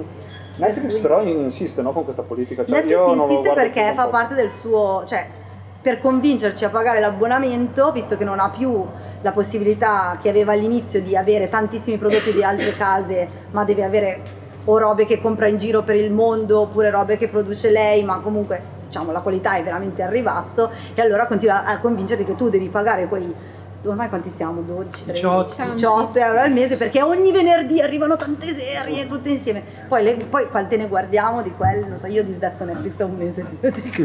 Da un anno. non lo trovo. Sì, ho appena finito Better Call Saul. l'ho fatto però stiamo parlando solo di serie No, infatti, secondo me io, bisogna parlare un po' di io voglio sapere a Cristina l'horror che non ci, l'horror che non ci dobbiamo perdere quest'anno. Quest'anno è un anno un po' era in eh, collaborazione con il Debole. debole perché era una cosa che mi stavo chiedendo eh, non ho un horror del cuore ho un film di genere del cuore ma proprio eh, è- The Nope Nope. che po' horror in realtà quindi può anche andare bene Sì. Eh, ma quest'anno non c'è il mio io ho sempre, ho sempre un horror che metto che ne so facciamo la, la solita Quindi Nope è piaciuto a tutti voi? sì. No, forse Aldo. visto. Aldo no No, allora, eh, Non sono no, allora stiamo parlando di un autore straordinario che non fa un cinema nelle mie corde. Ok. Questo. Io sono un sostenitore assoluto della differenza fra sei bravo e mi piaci. E dico sempre, perché ho la fortuna di poter dire questa cosa, Stanley Kubrick non mi piace, ma è chiaramente un gigante. Edward E. Wood Jr. lo adoro, ma è chiaramente un idiota della cinematografia. Ed è lecita questa cosa. Per cui Nope è chiaramente il lavoro di una delle voci migliori che girano adesso al cinema, però non fa la roba che mi interessa, per cui lo guardo con grande interesse, poi esco e dico dov'è un film che mi piace sul serio. Quindi diciamo Nope per il cinema fantastico. sì no. sì quest'anno proprio non, non so bene perché Nanni mi ha parlato benissimo del sequel di... Di. Terrifier. Eh, perché l'ha visto al Fright Fest. Ma infatti Fest. dal Fright Fest mm, dovranno arrivare prima o poi, non so quando, come qualche titolo interessante c'è. Anche io solitamente eh, cerco sempre il titolo un po' piccolo, un po' particolare e quest'anno non, non- non è arrivato questo. Oppure, che ne so, il solito... eh, um, che ne so, il mio horror preferito non so, ormai due anni fa era Sand Mode, ho detto, non c'è il Sand Mode di quest'anno, non c'è il The Witch di Sì, quest'anno. che ti, ti. Eh, esatto, e non so proprio perché questo. Non credo sia la- la- anche qui lockdown, la pandemia, perché gli horror sono. cioè gli horror indipendenti sono Sì. produzioni sempre molto. cioè, molto semplici da, da- da- da met- da- da portare avanti, di horror anche pandemici, post-pandemici ne sono stati fatti, eccetera. Non hanno un po' morto, però non lo so, magari dal Fright Fest ora arriverà qualcosa. Barbarian che deve uscire, che pare sia... Eh, pare, Barbarian. Barba- eh, Barbarian pare l'horror di quest'anno. Ma chi lo sa se Barbarian arriverà? Eh sì, prodotto dalla Disney, vero? Chi lo sa se arriverà entro quest'anno o noi lo vedremo il prossimo anno o non lo vedremo Non lo mai. vedremo Chi lo sa? Eh, però sì, è quello, è quello il Sì, sì, quello secondo me è quello titolo. del- E Eggers quest'anno non ha fatto un horror, quindi... Andrea, un film degli ultimi Io sto aspettando che esca il nuovo di Park, eh, The Season to Live, che si chiamerà, non so, Amore e Tradimento in Corea. Sarà una cosa- Sì, tipo c'ha un, un titolo un po' del cazzo. E- Un amore all'improvviso. Di solito purtroppo- cioè, sempre all'improvviso nei titoli italiani che, che che si trova in mezzi labilmente legali, però non ci sono i sottotitoli in italiano, quindi sto io in inglese sensati, quindi sto dovrebbe uscire a ottobre credo al cinema, quindi appunto tutto- anche se mi dicono è più convenzionale rispetto ai soliti di Park, però comunque è Park, quindi va bene lo stesso. Aldo? Ehm, eh, dunque io quest'anno francamente de- così preso alla sprovvista che fino a un certo punto ho avuto tutto questo tempo per pensarci non mi viene in mente, Non mi viene in mente nulla che direi. Mi sento di, di dire due film che ho visto quest'anno e che sono i due film che sono su Mubi di Tatiana Hueso che si intitolano Tempesta e eh, Noce de Fuego che è col titolo internazionale Eh sì, eh, te lo dico io adesso. C'ha tre No Prayers from the, No Prayers for the- Ah sì, quindi. e lei ha un occhio e una sensibilità straordinari, racconta storie abbastanza impegnative, ma racconta storie impegnative mh, stando lontanissima da qualunque exploitation, da qualunque pornografia del dolore, della violenza e e stronzate di questo tipo. È, è un film molto è, sono- è un cinema molto umanista, cioè torniamo agli esseri umani, stiamo accanto agli esseri umani, forse impariamo un po' di empatia che non ci fa male. Con un controllo formale straordinario, lei è una gigantessa, è nicchia e sta su Mubi per cui se per caso vi ho curio- incuriosito ci sono credo dei giorni di prova gratis, ne approfitta, cioè, quello e alcune cose si recuperano. minacci di andare via ti danno altri mesi gratis. Esatto. Io Mubi, ragazzi. E io Mubi sono iscritto da nove mesi, non l'ho mai pagato una volta. Cioè, sempre così. Cioè, Perché- cioè, perché tre trovano volte che di- ti dico mi... eh, certo. Vabbè, non lo dovevo dire anche perché è controproducente per me, però è, è così. Però questi sono gli ultimi film che mi ti hanno viene, colpito, Sì, e mi viene sì. voglia di rivedere. Ok. Questo è uscito anche in memoria su Mubi, quello di Sì, Sì. Ah, Piccia Pong, Sì, quello lì. Quello lì.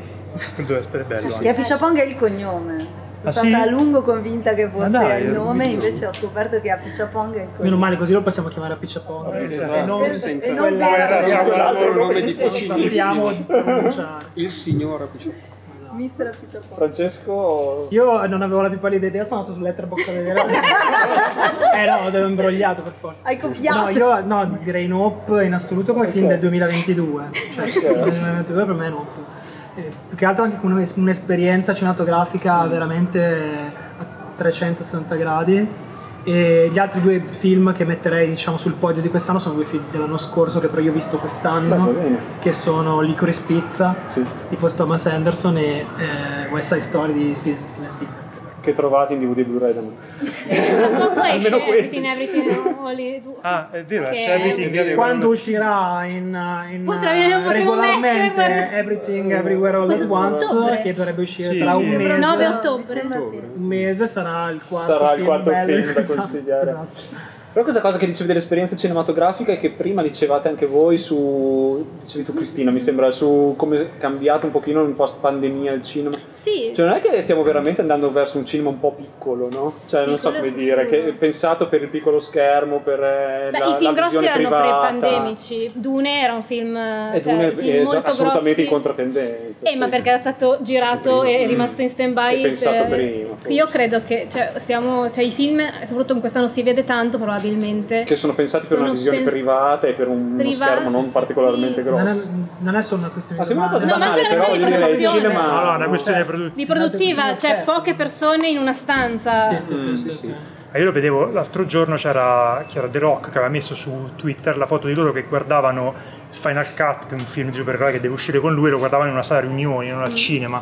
Cioè l'idea proprio l'idea che si è forse un po' persa proprio l'idea che, che- che i film siano fatti per il cinema ma sono contenuti. Quello, Eh, quello- quello per di cui si lamentava Mi è venuto poi... in mente perché l'altro giorno leggevo un'intervista ad Anek che diceva che mentre montava, non mi ricordo che film, penso Storia, ma non è importante, comunque montava questa, c'era questa scena di questa donna che faceva il bagno in un lago, in un film, quello che era, e lui rimontò completamente il film dopo averlo visto in sala perché in moviola non si era reso conto di alcuni dettagli, no? perché lo schermo troppo piccolo. Una volta visto in sala si era reso conto di alcune cose che insomma non funzionavano e quindi tornò in moviola a rimontare il film dopo averlo visto solo in sala. No? Questa è una cosa che si faceva molto una volta. Eh, e per dire che insomma il film pensato per lo schermo cinematografico, per la visione al buio su uno schermo grande e magari anche insieme ad altre persone, insomma è un concetto un po' diverso rispetto a quello dello streaming. E su- infatti quello, quello che fu casalino. impallinato Scorsese per, quella, per quell'intervista, per quegli interventi che fece, ma Eh, fondamentalmente diceva questo. io diceva- simpatizzavo Sì, sì, per no, lì, assolutamente. no? Cioè- Cioè, lui diceva che sia, il problema è che si è perso, ce ne lamentiamo spesso anche nel podcast, l'idea dei, sia dei film medi, perché eh, quelli a medio budget, perché ormai le case di produzione non vogliono più rischiare, per cui fanno solo film, eh, i cosiddetti tentpole, quelli che tengono sull'industria, che sono- possono essere i, i Colossal Marvel, per dircene uno, che poi sono in grado di finanziare i piccoli film dove le case di produzione grosse vanno a, a pescare i registi indipendenti per poi fargli fare il prossimo film Marvel. Ed è un meccanismo che da una parte ha trasformato i film in contenuti, perché appunto i film Marvel sono tanta altra roba, sono- devono scatenare tutta una serie di, di economia che si muove attorno a loro, che riguarda anche serie tv, che riguarda gli abbonamenti a Disney Plus, che riguarda tutto il merchandise. E si è perso un po' l'idea di voler scommettere su- su- sul mezzo cinema che non, che non sia appunto contenuto, che non sia questa cosa qui. Ed è una roba, è un flagello che andrebbe in Poi qualche con delle modo- follie tipo l'ultimo, la storia di Bad Girl, tu ne sai qualcosa? Cioè, il Bad Girl da 90 milioni di dollari cestinato. Quella è una cosa No, che non si ah, di Batgirl, sì, sì. Cioè, Quello- c'è questo, è uscito- questo- eh, no. è stato realizzato questo film di È Bad Girl uscito, della DC. è uscito 90 Questo milioni sì, di dollari di sì, budget sì. e non uscirà il film. Non che ho uscirà, ma non è solo Batgirl il problema, il problema è che. HBO Max eh, sta, chi- sta chiudendo tutte delle serie, le serie migliori. Allora, HBO Max nella- nella- nel panorama delle piattaforme in Italia non c'è ancora perché HBO ha un accordo con Sky e diciamo il grosso delle produzioni HBO arrivano su Sky, però è la piattaforma che nettamente sta a livello di contenuti originali producendo contenuti più di qualità, diciamo, per quanto sia una definizione un po' però sta cancellando tantissime serie nonostante un buon riscontro sia di pubblico che di critica perché c'è stata questa fusione con, ehm, Discovery. con Discovery e, e quindi hanno proprio, c'è proprio una, una decisione a livello ver- di vertice di puntare sulle repliche, sui pro- come tutti, su- di puntare sui franchise, sui titoli, le, le- le proprietà intellettuali come vengono chiamate, eccetera, e quindi non sulle cose nuove, eh, per cui hanno fatto dei conti e hanno deciso che gli conviene molto di più continuare a fare le repliche di Friends che produrre una nuova serie Anche originale. perché E questo è la- molto triste. Soprattutto la gestione a dir poco confusionaria dell'universo dei supereroi di Warner ha portato debiti nelle casse di Warner mostruosi, perché adesso non ricordo più se sono 20 o sono 30, ma miliardi di dollari di esposizione rispetto agli istituti creditori.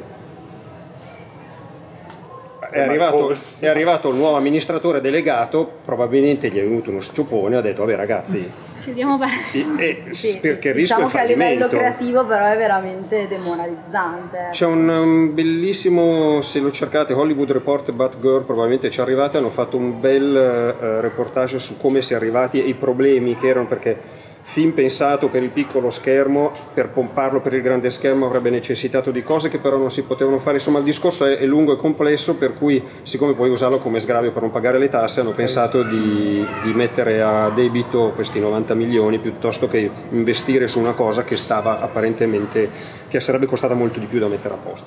Però il, il- coso dell'Hollywood Report è più approfondito perché loro hanno il vantaggio di parlare con quelli che Sì, esatto. fanno.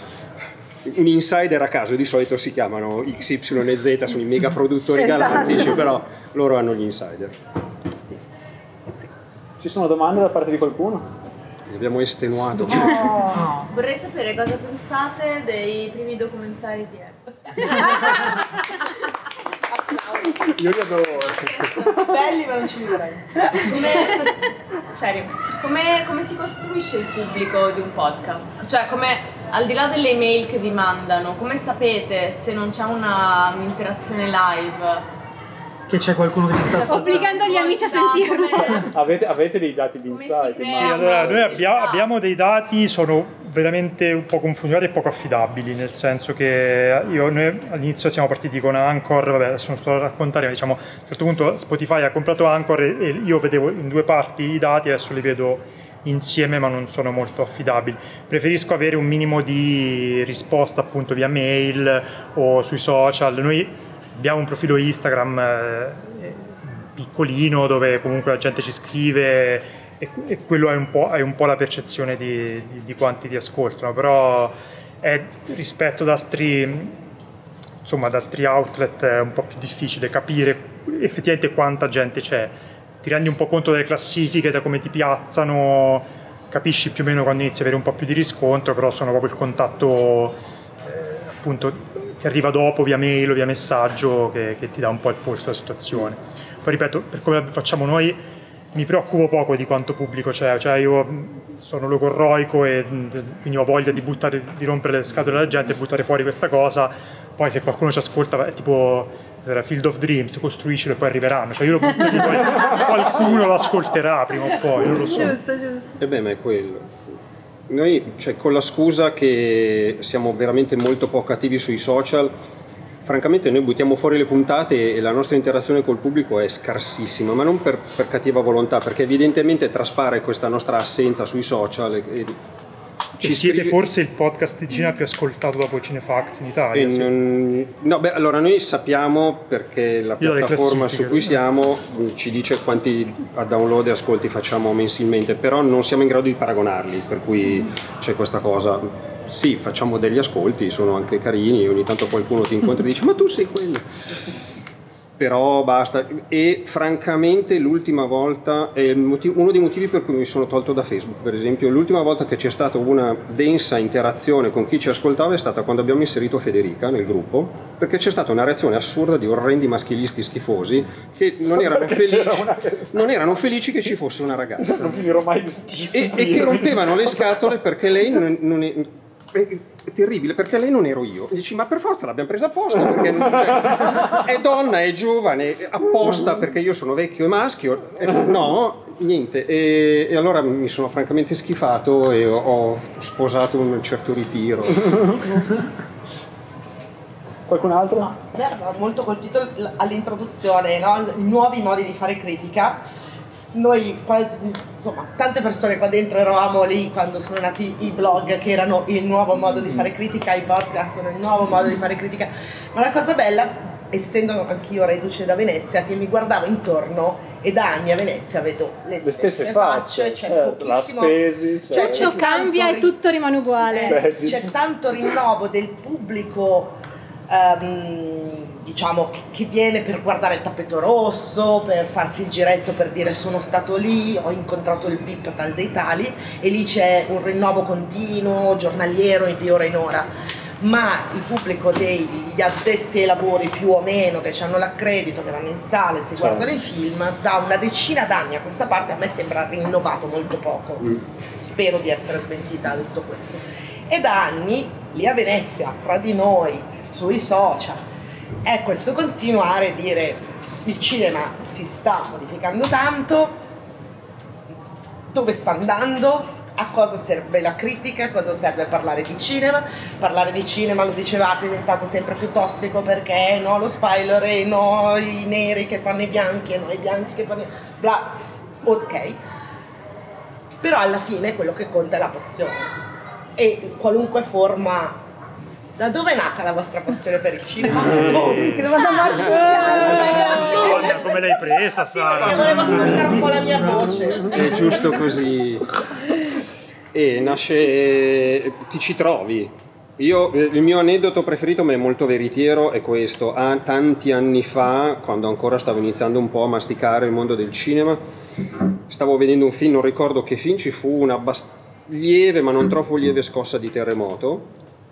E il mio primissimo istinto è stato, vabbè, ma non rompermi le palle, io devo vedere questo film. E, e lì ho capito che quella era la cosa mia. La sala in particolare era la mia casa dove stavo bene. Poi per ora non sono stato molto smentito, però è nata lì. E non seriale, in questo noi, noi due siamo diversissimi. Io eh, sono un amante di, di una narrazione che nasce già conclusa nella testa e, e costruisce tutto per, ma è un gusto assolutamente personale, però mi trovo molto bene al cinema perché il tipo di narrazione è giusto per me. Ci sono serie tv che so essere straordinarie e tutti mi dicono guarda questa veramente merita, ma io vedo 3, 4, 5, 6 stagioni non ce la faccio. E è- Sì, sì. non, non mi appartiene come linguaggio, a parte il tempo purtroppo, No, ma io che sono devi pagare l'affitto. di questa contrapposizione che viene portata avanti da anni per qualche ragione. Team serio. no, che da un lato capisco che deriva da purtroppo, da questo dal mio punto di vista, una perdita della centralità del cinema rispetto alle serie, cioè le serie negli ultimi anni sono diventate la cosa che tutti guardano, i film sempre meno. E quindi capisco la reazione di- dell'appassionato di cinema che gli viene da dire no, ma guarda che il cinema è meglio delle serie tv. E quindi capisco da dove nasce quella reazione lì. Però secondo me non, non ha assolutamente senso paragonare le due cose, sono due linguaggi diversi, due, Esatto. Si due assomigliano modi- molto, ma non si sono assomigliano perché sono dell'altro. audiovisivo, però allora a me piacciono solo le installazioni e non mi piacciono i film, cioè nel senso non sono robe che ti metti a paragonare eh, per me e quindi, e quindi niente, non- non- sono Passione. anche stanca di questo. Ma passione per il film, allora Beh, Sara, che- Ma che ragazzi! Qualche cosa invece, perché l'altra domanda era dove stiamo andando? No, meglio, meglio da dove arriviamo. Eh, Io quello, ce l'ho da come. Un fiorino. Dove stiamo andando? Io ce l'ho la risposta. come tante persone, forse come noi non lo so, è ovviamente una cosa che innanzitutto è, cioè mio papà mi ha fatto vedere Ombre rosse a 4 anni e 2001 di nello spazio a 5. La mia reazione 2000, Ombre rosse mi piaceva un sacco, eh, 2001 a dopo, cioè quando c'è il meraviglioso eh, stacco dalla preistoria al futuro, scappavo dalla camera, dicevo no, non voglio vedere.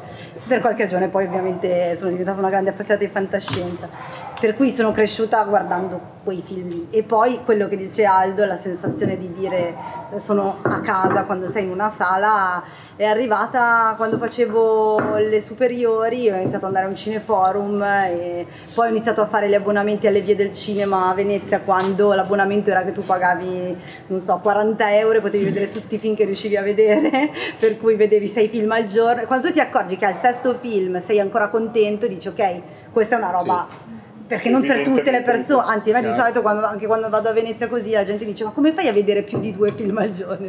E tu sei lì che fai No l'incasso e dire no ne voglio vedere sei, se non mangio ne vedo sei. E È ovvio che diventa una cosa. Invece per quanto riguarda le serie... ehm, eh, anche lì è una cosa che è nata un po' per scont- contrasto perché mi piacevano tantissimo sin da quando ero piccola e tutti mi dicevano non guardare la televisione che ti brucia il cervello Esatto, ma leggi un libro piuttosto e, e poi ovviamente sono diventata appassionata e mi sono specializzata in quello. Come, credo che lo- questo sia un percorso simile a quelli che si specializzano con i video, dei videogiochi, che hanno passato un'infanzia a sentirsi dire ma vai fuori a giocare a palla e quindi poi per reazione.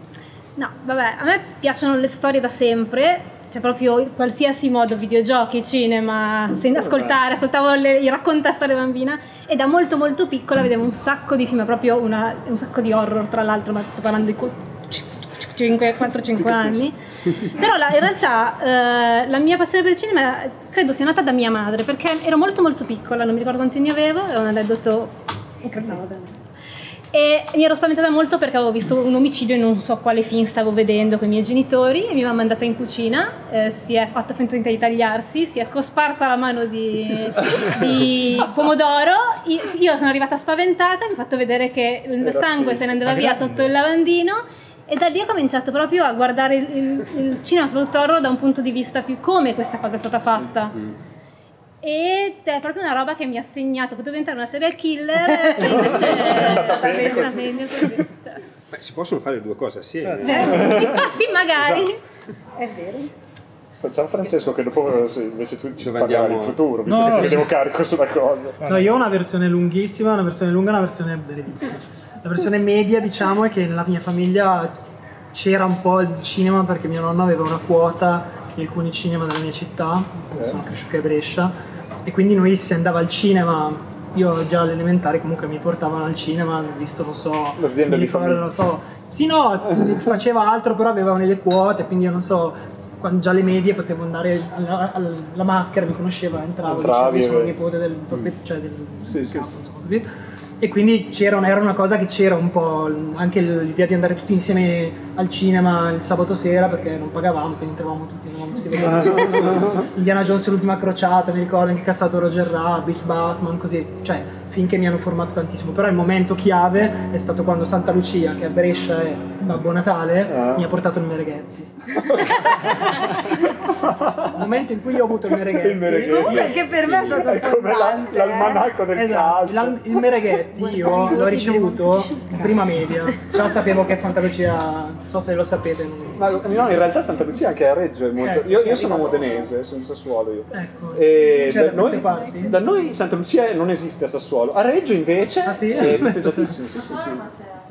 Eh. È una Vabbè, cosa comunque, molto a macchia di leopardo. Santa Lucia fatto il Mereghetti e io ho passato le, le medie, che sono stato un periodo molto frustrante come per molti altri, eh, in camera con due miei amici che condividevano questa mia eh, con i Mereghetti a imparare a memoria Mereghetti. Tipo dalla A li guardiamo Sì, tutti. Ma è così, i miei amici venivano a casa mia e mi interrogavano, mi chiedevano quante stelline ha e due mani di forbice e io dicevo due e mezzo, ancora me lo ricordo.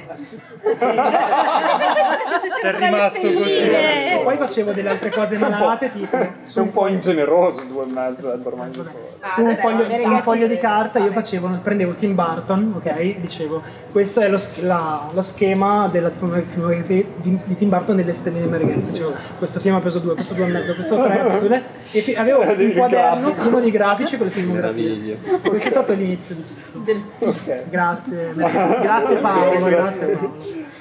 Eh, no, per me è stato è partita da mm, i film horror perché te- quando eri ragazzino magari era una cosa proibita che non potevi vedere, quindi poi ero molto attratto e mi sono messo a vedere film horror, a registrarli su, su Telepiù, li registravo con la VHS, ancora me la ricordo.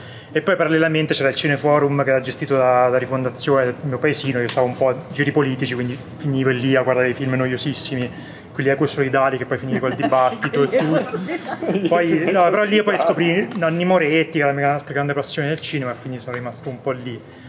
E poi cosa volevo dire? Ah no, rispetto alla cosa di dove stiamo andando, cioè a me questa è una cosa che, lo dico sempre, che mi preoccupa molto, cioè dove noi, noi siamo un'oasi felice secondo me, piccolissima di come, come ci approcciamo ai film, il fatto che riusciamo a approfondire, a parlarne, perché noi abbiamo tipo un enorme convitato di pietra qui, se parliamo di, di- di critica moderna oltre la carta, che sono Instagram e YouTube, dove c'è tantissima, tra virgolette, critica cinematografica e perlomeno in Italia è discutibile la qualità della cosa.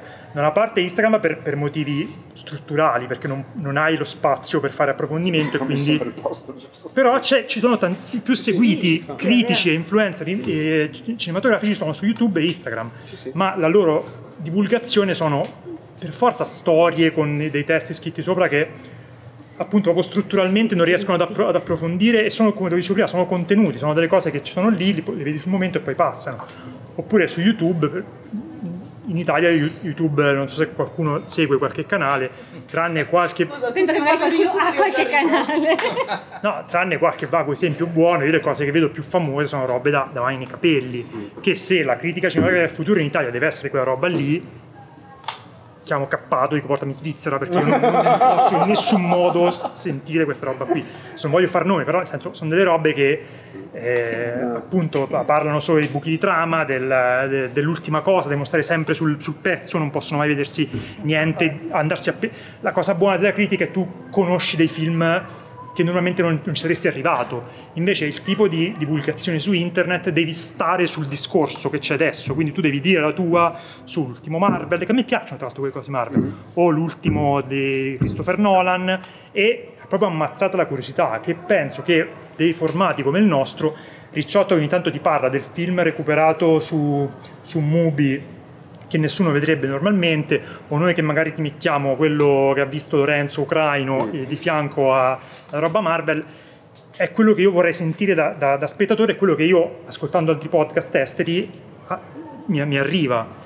E quindi sì, io il, il futuro lo vedo molto male, c'è stata una grandissima polemica adesso su Venezia sul fatto che la maggior parte de- de- degli accrediti sono stati dati a influencer e youtuber che non riesco a capire che apporto possono dare se non dare soldi agli, agli sponsor, che, che è quello Che cerca il che- festival. che cerca il festival. Tra l'altro- Scusate, ho fatto un po'. No, Sono Una cosa vera anche aggiunto perché così allarghiamo il pupu. Certo. Se- tra l'altro è una cosa, la cosa di, allora su Instagram sono assolutamente d'accordo che non è secondo me proprio lo spazio, mh, perché Strutturalmente è uno è- spazio breve, fare, eh, se, se fai le, le storie o, cioè sì magari qualcuno prova a fare le live, però comunque No, sono cose tipo il che- carosello di foto con i testi, quanto puoi testi- approfondire? slide- eh, il punto è Però- che la slide non è approfondimento riassunto No, per esatto, antonomasia.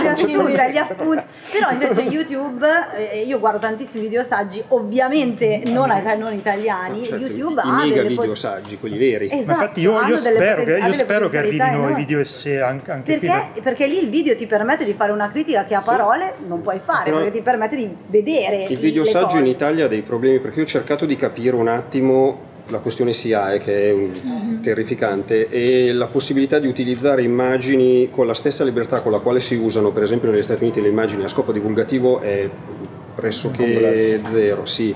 Per cui è complicato, molto complicato e YouTube fa delle cose di suo d'algoritmo che sono automatiche, per cui per un brevissimo periodo eh, noi abbiamo messo le puntate di Ricciotto anche su YouTube, senza video perché non ci riprendiamo, Eh, però tu leggi, mi ricordo questa cosa perché era ridicola, eh, l'algoritmo legge che noi parliamo dell'ultimo film di Ken Loach, cioè che una cosa intitolata come l'ultimo film di Ken Loach dura 60 minuti, automaticamente si parte dal presupposto che abbiamo violato il copyright, per cui ci sospendono la cosa, ci dicono però se vi mettete in contatto con i proprietari dei diritti, per cui tu devi andare a scrivere ai proprietari dei diritti e fa ridere perché poi Ken Loach poi è l'ultimo di quelli.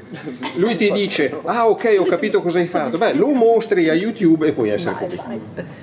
Allora, No, grazie, no. Questo, eh. Dopodiché eh, volevo aggiungere una cosa, secondo me, no, due, co- due cose. La prima cosa è che la questione riassunti veloci di, di Instagram assomiglia molto ai vecchi box che ci sono sulle- in su carta stampata, quando tu sei costretto a dire la tua su un film in un numero ridottissimo di, di battute, mi è capitato, è un incubo. Eh, il grosso vantaggio di format come quelli che facciamo noi è che effettivamente finché hai cose da dire puoi andare avanti all'infinito e questa è una cosa che la carta stampata in linea di massima, a meno di non fare volumi monografici, eh, non si può permettere, per cui ha una grossa potenzialità nonostante tutto. E la seconda cosa che volevo dire, quelli, i, i maledetti, qui c'è, una, c'è un'enorme differenza che è inutile, poi si può essere più o meno preparati, più o meno efficaci nella divulgazione, ma il punto è, sto facendo pubblicità a me stesso in modo tale da poter essere a un certo punto pu- pubblicità per altro a pagamento, oppure sto parlando di un argomento. C'è una differenza fondamentale, la critica è sto parlando di un argomento e se diventa famoso è del tutto accessorio. Quello che fanno loro rientra in dentro, rientra in sto parlando di un argomento e quello vince sul fatto di essere il personaggio che parla dell'argomento. E questo fa una No, differenza è fondamentale per quanto mi riguarda. Dopodiché una volta sei più brillante, un'altra volta sei meno, una volta il film ti aiuta, lo capisci meglio, più nelle tue... Cioè, questo è normale, non è che tutti i giorni siamo in grado di essere al 100%. No, poi Però- c'è anche quello che dicevamo tra l'altro in macchina mentre venivamo qua, che poi tutto questo si inserisce anche in un- nel fatto che si sono accorciati tantissimo i tempi proprio di vita culturale di un film, da, deve, deve fare milioni il primo weekend, se no lo perderai per sempre e questo fa sì che un discorso che secondo me può anche avere senso che un discorso critico si articoli con la reazione appena vedi il film di, di- di pancia, il discorso che fai dopo due o tre giorni quando devi scrivere la recensione oppure anche dopo una settimana, insomma dopo che ci hai pensato. E il, il discorso che fai dopo un bel po', eh, più lungo, magari su una- un blog eh, che ti permette di, di scrivere di più oppure addirittura sulla carta stampata, questa cosa eh, strana che tra l'altro scomparirà perché la carta costa troppo. Eh, e comunque nel tempo perché un film ovviamente quello che puoi pensare di un film oggi cambierà contestualizzandolo con il resto del cinema quello che farà lo stesso autore dopo. Eh, è un discorso che una volta durava di più molto banalmente e che oggi invece si consuma in fretta e quindi anche senza voler giustificare in alcun modo gli youtuber di cui parlavi tu, però è ovvio che se il tuo, il tuo scopo è avere delle visualizzazioni sei costretto a fare così, cioè a No, ma parlare io, io- io poi non è che critico tutti. loro, perché ovviamente loro fanno il loro mestiere. Io lo poi non ne guardo bene. nessuno, quindi non so, non sono... No, però dico, a me mi, mi preoccupa perché si perde l'approfondimento, cioè Certo, nel senso, sì, sì, no- sì. visto che la carta stampata è morta, cioè tanto non, non è che nessuno ci pensa che la carta stampata avrà un, un futuro e io... No, no, Tra- tranne su- Tranne è, l'unico- è l'unica rivista che vende. settimanali dureranno. settimanali che basta, comprano. basta uno. Gli Basta uno. Vabbè, non aspetta, anche l'unico... Basterebbero due. Però secondo me al di, al di là dell'aspetto economico che diceva Alice, cioè la carta costa purtroppo Eh, e quindi le riviste costano sempre di più. In realtà secondo me però il grosso errore che è stato fatto, che adesso un pochino si sta correggendo, io per dire questa settimana ho comprato Linus, Linus non lo compravo da non so quanto, perché? Perché hanno fatto un numero su Lovecraft, no? Cioè quindi, se la carta stampata forse no, puntasse di più a quel tipo di contenuto, cioè è inutile che fai la rincorsa alla, alla contemporaneità, all'attualità, Comunque c'è il la ritorno delle riviste monografiche, Eh, ma si sta facendo questa cosa, lo dico senso. da, da insider e c'è proprio Ma questo... perché ovvi- è, ov- è ovvio che ha senso quello. Cioè, io una rivista che mi parla di un argomento che mi interessa la compro anche se non sono abbonato. Se mi fai la rincorsa all'attualità ed esci un mese e mezzo dopo che quella cosa era attuale, che senso Quantomeno ha? Cioè, parliamo di un fenomeno di nicchia. Sì, non parlo di Chiaro, nicchia, però c'è, c'è- c'è però un ritorno... Ovvio. Però eh, credo che cioè, ci- sto questo tipo di vita possa avere. Vedo delle riviste anche indipendenti, ad esempio questa Awand che eh, tratta arte, musica, spettacoli indipendenti, cose di questo tipo. Cioè sono comunque cose che possono trovare un loro pubblico anche perché usano un linguaggio che non è quello tradizionale della rivista settimanale che usciva tutte le settimane in edicola. No, no, vabbè, fai finta di... No, no, che, che ha senso, è ancora settimanale poi se Sì, sì, sì, allora già, già riuscirà a essere settimanali secondo me è un miracolo cioè è un giornale di carta Tra i stampata pochi rimasti. ed è insomma veramente un miracolo. Mentre invece, voglio dire, ad esempio, il vostro canale, lui, la- lui diceva non, non siamo tanto appoggiati sull'attualità, in realtà potete anche permettervi in una certa misura di essere, sì, no, cioè, ma- comunque parlate di film attuali, no? Eh, cosa che se invece io scrivo un articolo adesso esce tra un mese e mezzo sulla rivista per cui scrivo, per cui, come dire... Sì, no? però cioè, per dire, non, non è quello che ricerchiamo lo stare sul pezzo. Cioè, magari certo, ogni tanto facciamo puoi la permetterti di farlo, Sì, sì, la ecco. puntata, un po' di Eh, richiamo, certo, quella sì, mono sì, che sì, si sì. esce endgame, appunto, però cerchiamo. Comunque per noi questa cosa della- della- dello scovare qualcosa di curioso, cioè ce l'abbiamo, cioè almeno io, Andrea, Lorenzo, non so se sia lo stesso anche per te Aldo, ce l'abbiamo dentro, ce la portiamo dai tempi dei blog, perché per, per noi i blog sono stati questo. Cioè noi eravamo grandi appassionati, avevamo 23 anni, 21 anni, 22 anni così, eravamo grandi appassionati di cinema, ma il cinema che conoscevamo arrivava fino a un certo punto.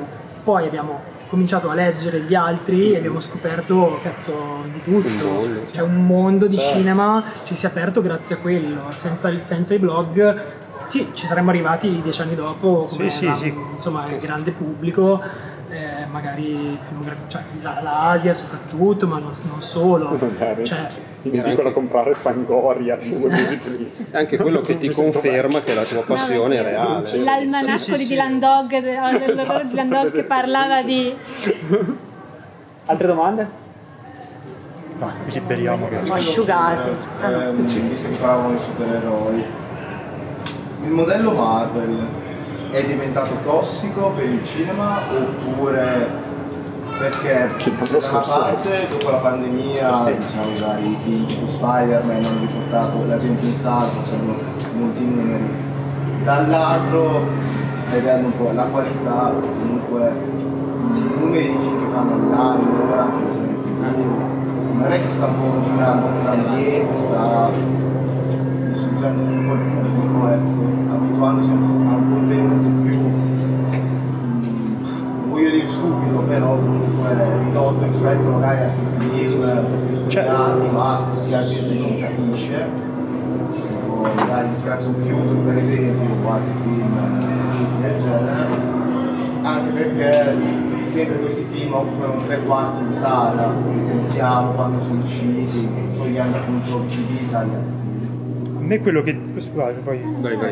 Anche perché la domanda è difficilissima, per cui vai. No, no, Serenità. Tutti. No, infatti non è che è un'idea chiarissima, però cioè, secondo me, per, per quanto mi riguarda, io tra l'altro a me piacciono i film Marvel, l'ho sempre detto, sono un grande, grande appassionato. Il problema è che un tempo ti hai detto sono due cose che possono convivere, nel senso che come convivono la mia passione e quelle delle altre persone che sono qui, penso che siano cose che possono convivere del, del del grande film commerciale e del- di andarsi a, a vedere il piccolo cinema indipendente. Problema, come dici tu, che si sta un po' fagocitando il resto. Il problema però è anche economico, nel senso che questi vengono chiamati appunto te- tent pole, cioè i, i- i- pali che tengono sulla tenda del circo perché sono film che sono necessari a far andare avanti un'industria che altrimenti sarebbe assolutamente in perdita, non si potrebbero permettere di uscire altri film se non uscissero quelli. Il problema è che è diventato A una, una monocultura, cioè perché tutto si, si- si paragona ai film Marvel, diventano l'evento attorno a cui si muovono tutti i discorsi attorno al cinema, la cosa di cui devi parlare, perché mi rendo conto anch'io che le puntate che hanno fatto più ascolti nostre sono quelle in cui abbiamo parlato di film Marvel, perché attiri il pubblico casuale, poi magari tu speri sempre che tirando l'amo con quella cosa lì, poi ripeto, io ho anche piacere di parlare di film Marvel, perché mi ritengo anche interessanti a livello produttivo, a livello anche di opere d'arte, quello che mi puoi chiamare, insomma, nel- nel- ci sono anche degli autori che si muovono nei film Marvel in maniera interessante. alcuni sono anche belli. Esatto, alcuni sono anche belli, no, infatti io lo dico, a me piacciono, cioè, Hanno un valore culturale. Esatto. Però è vero, quella co- c'era quella, mh, alcune foto che giravano abbastanza terrificanti di- dell'uscita di Spider-Man eh, No Way Home in America, in cui su molti sale da 18 sale 16 erano occupate da, da Spider-Man No Way Home. Il problema è sempre di educazione del pubblico e come lo educhi il pubblico non con gli youtuber, non con Instagram secondo me. Poi oh, uno appunto noi cerchiamo di fare il nostro, buttiamo degli ami, poi arriviamo fino a un certo punto. Questo, Ecco. questo meccanismo è curioso perché stavo pensando invece, penso agli anni 70, anche 80, eh, ma penso anche al nostro cinema italiano, no? Funzionava in maniera non dico opposta, ma quasi, cioè un Fellini non è che magari avesse sempre un grossissimo successo commerciale, no? Però poteva fare il suo film passando, non so, i suoi nove mesi chiuso nel suo teatro a Cinecittà perché c'era Umberto Lenzi che no? Con, eh, con 4-5 film all'anno super truculenti, eccetera, faceva cassa, no? E anche con distribuzioni internazionali, non solo sul mercato italiano. Cioè, come dire, un tempo il film, eh, adesso io ho detto il film d'autore, per dirne uno, però la grande produzione era sorretta anche, come dire, da un oceano di piccolissime produzioni a bassissimo costo che incassavano tantissimo e facevano tantissimo utile, no? Io, io Adesso un pochino sta cosa qua Io, io ho questa è, è passione questo che per- manca un po', no? questa passione per deprimermi, cosa faccio? Io la mattina guardo gli incassi della sera prima, ok? Mi piace stare male. allora io la mattina mi sveglio e vado su questo. Eh, Io devo guardare l'auditor, Su questo-. Eh, secondo te non devo guardare Ah, no, giusto, anche tu. È vero, è vero. tutto a memoria, li so.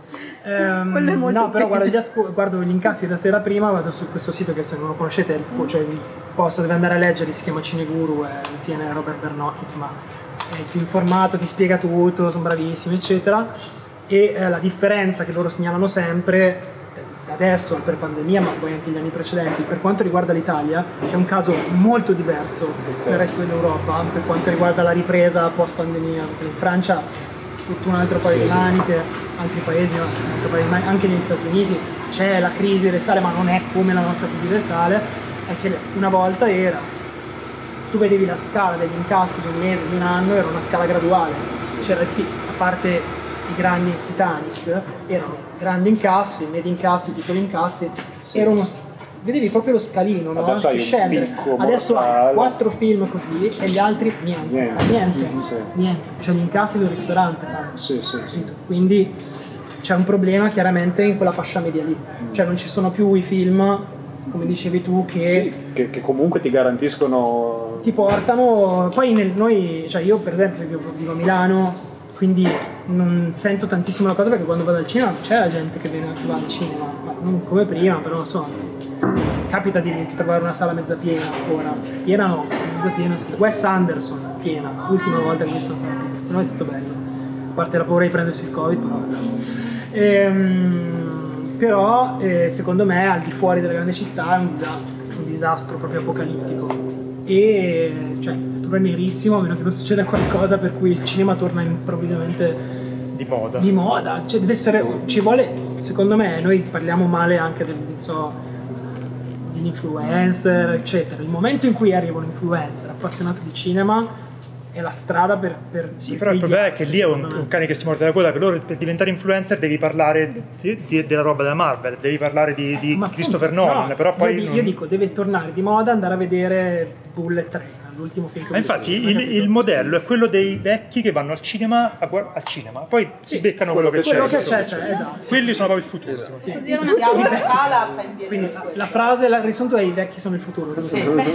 No, se posso dire una cosa pallosa su questo argomento, cioè anche il modello Marvel risponde proprio a, un- a delle motivazioni sociologiche, cioè ora romperò le palle dirò sempre la mia solita cosa noiosa, però siamo in un periodo in cui siamo all'apice, all'acme della cultura convergente in cui la- le produzioni si preoccupano di capire cosa vuole il pubblico, il pubblico chiede alle produzioni e c'è uno scambio eh, vicendevole di idee di cose. Il, il consumatore, il pubblico diventa consumatore, il consumatore chiede determinate cose e fa sì che il, il- il prodotto venga trasformato dalla sua idea di cosa vuole.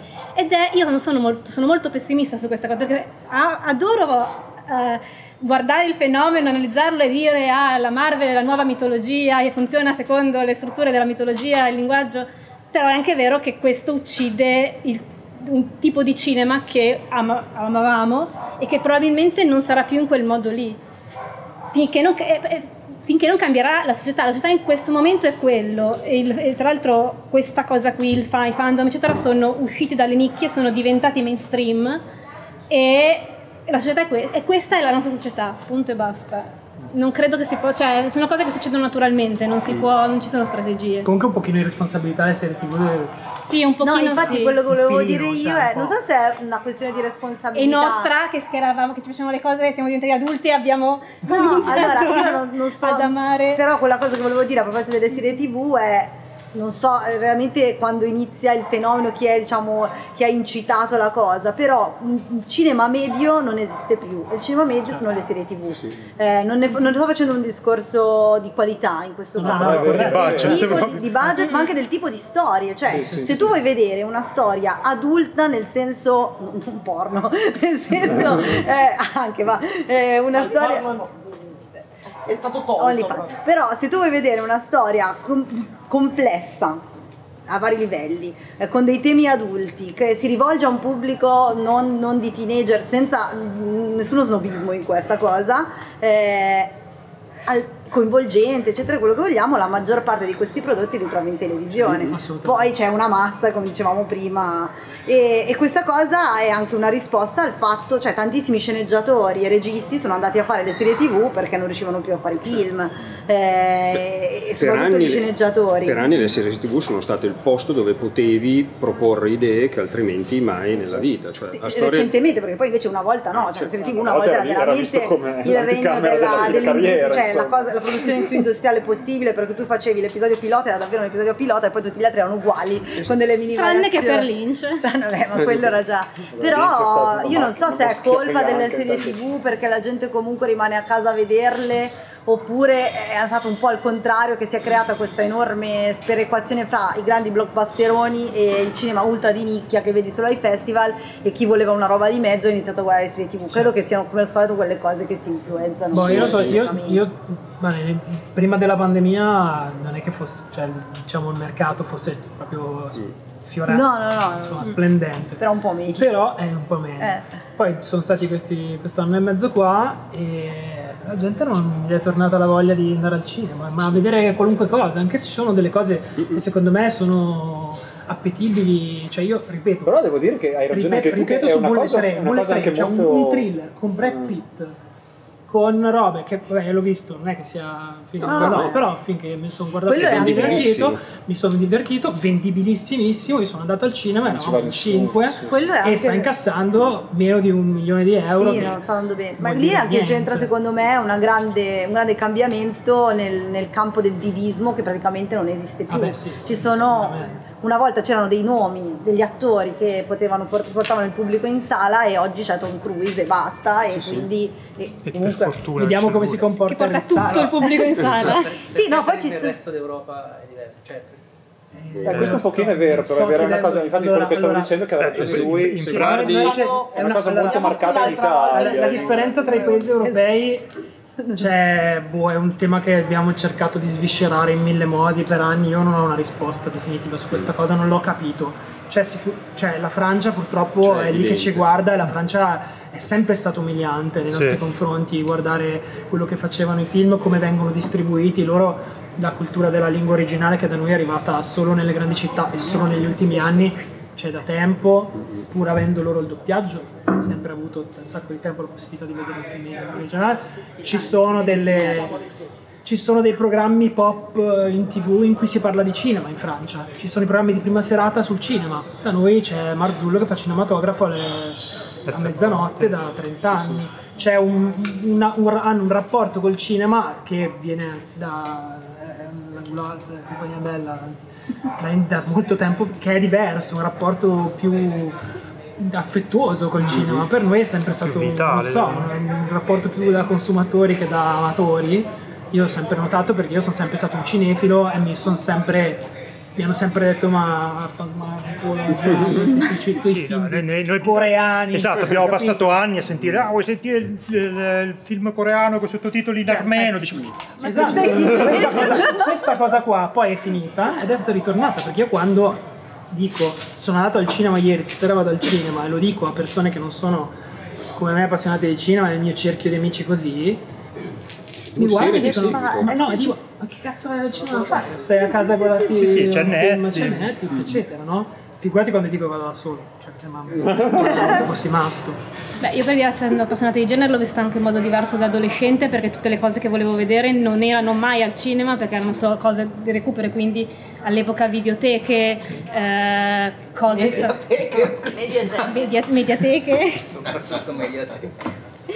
E, e quella è una cosa, cioè io i film eh, della mia vita li ho visti su un piccolo schermo, però mi rendo conto, cioè quando mi capita l'opportunità di vederli sul grande schermo corro perché eh, è una- un'altra esperienza, perché è un'esperienza collettiva, anche quando sei da solo è un'esperienza collettiva. Cioè, infatti secondo me è quello il punto, soprattutto.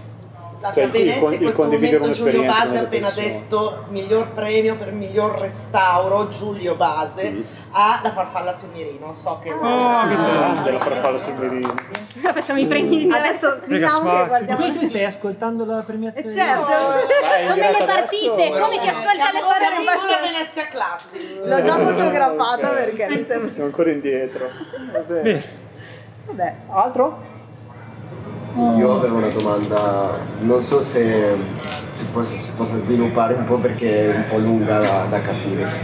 Eh, mi dispiace per il mio italiano che se non mi capisci. No, figurati, capisce meglio di me, guarda. Allora, eh, visto che dal punto di vista tecnico ha cambiato il podcast, che mi sento un po' vergine in questa situazione perché il podcast sento un po' da, da in qualche settimana, e ha cambiato anche la voce vostra nel momento che si parla del cinema. Dico, tipo tu stai parlando che ti piace parlare della, della produzione del cinema e sicuramente quello è un tema base, un pilare dentro la conversazione, giusto? Però c'è un'evoluzione anche nella comprensione vostra tra di, tra di voi rispetto al, a- al cinema in generale o è sempre relativo al, al film che state parlando o al genere? Non so se. L'evoluzione del podcast, dici, Sì, rispetto... sì, sì, sì, sì.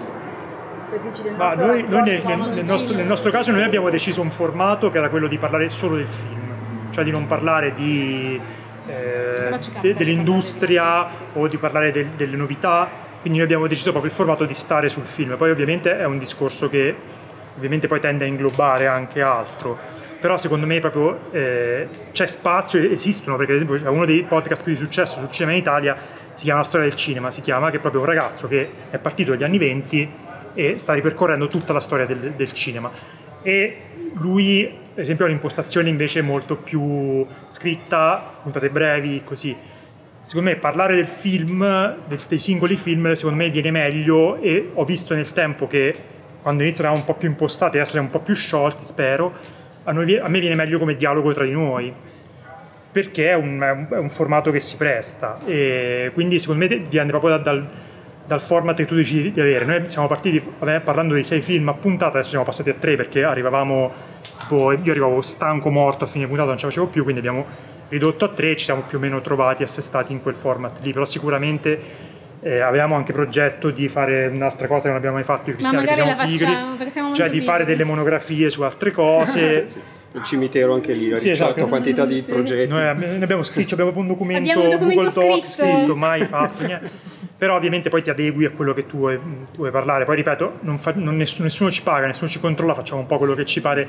Ci siamo un po' assestati negli anni, siamo partiti in un modo, adesso siamo arrivati a questo format, siamo molto adagiati su questa cosa qui. Quindi sì, spero che risponda. No, noi come dicevo all'inizio abbiamo deciso di non, invece noi non vogliamo fare recensioni delle serie, proprio un- l'unico paletto tra virgolette che ci siamo messi all'inizio è, mh, poi ovviamente le eccezioni si possono sempre fare, però l'idea è non facciamo la puntata sulla tal serie parlando di questa serie, ma cerchiamo di utilizzare le serie tv per parlare anche di altri argomenti, oppure mh, analizzare una tendenza oppure analizzare un autore e, e alla fine ci siamo accorti che questo format per noi funziona benissimo, innanzitutto perché in realtà è super malleabile, nel senso che una volta che tu hai deciso che non farai la recensione della singola serie, ti sganci un po' dalla necessità di essere sul pezzo, perché ovviamente eh, e comunque poi ti puoi adattare, magari non so, una cosa che molto spesso capita a noi è eh, ho visto questa serie, mi è piaciuta un sacco, eh, cosa ci possiamo attaccare? Cioè, tu che cosa hai visto? C'è qualcosa che si collega? Allora lì magari vai anche a guardare, a scoprire delle serie che magari non, non avevi guardato, oppure mh, visto che veramente ormai sono tantissime, nessuno può guardare tutto. E quindi, cioè, se la domanda è anche se eh, partendo da una cosa che fai nel podcast vai ad approfondire altri argomenti, altri temi, assolutamente sì.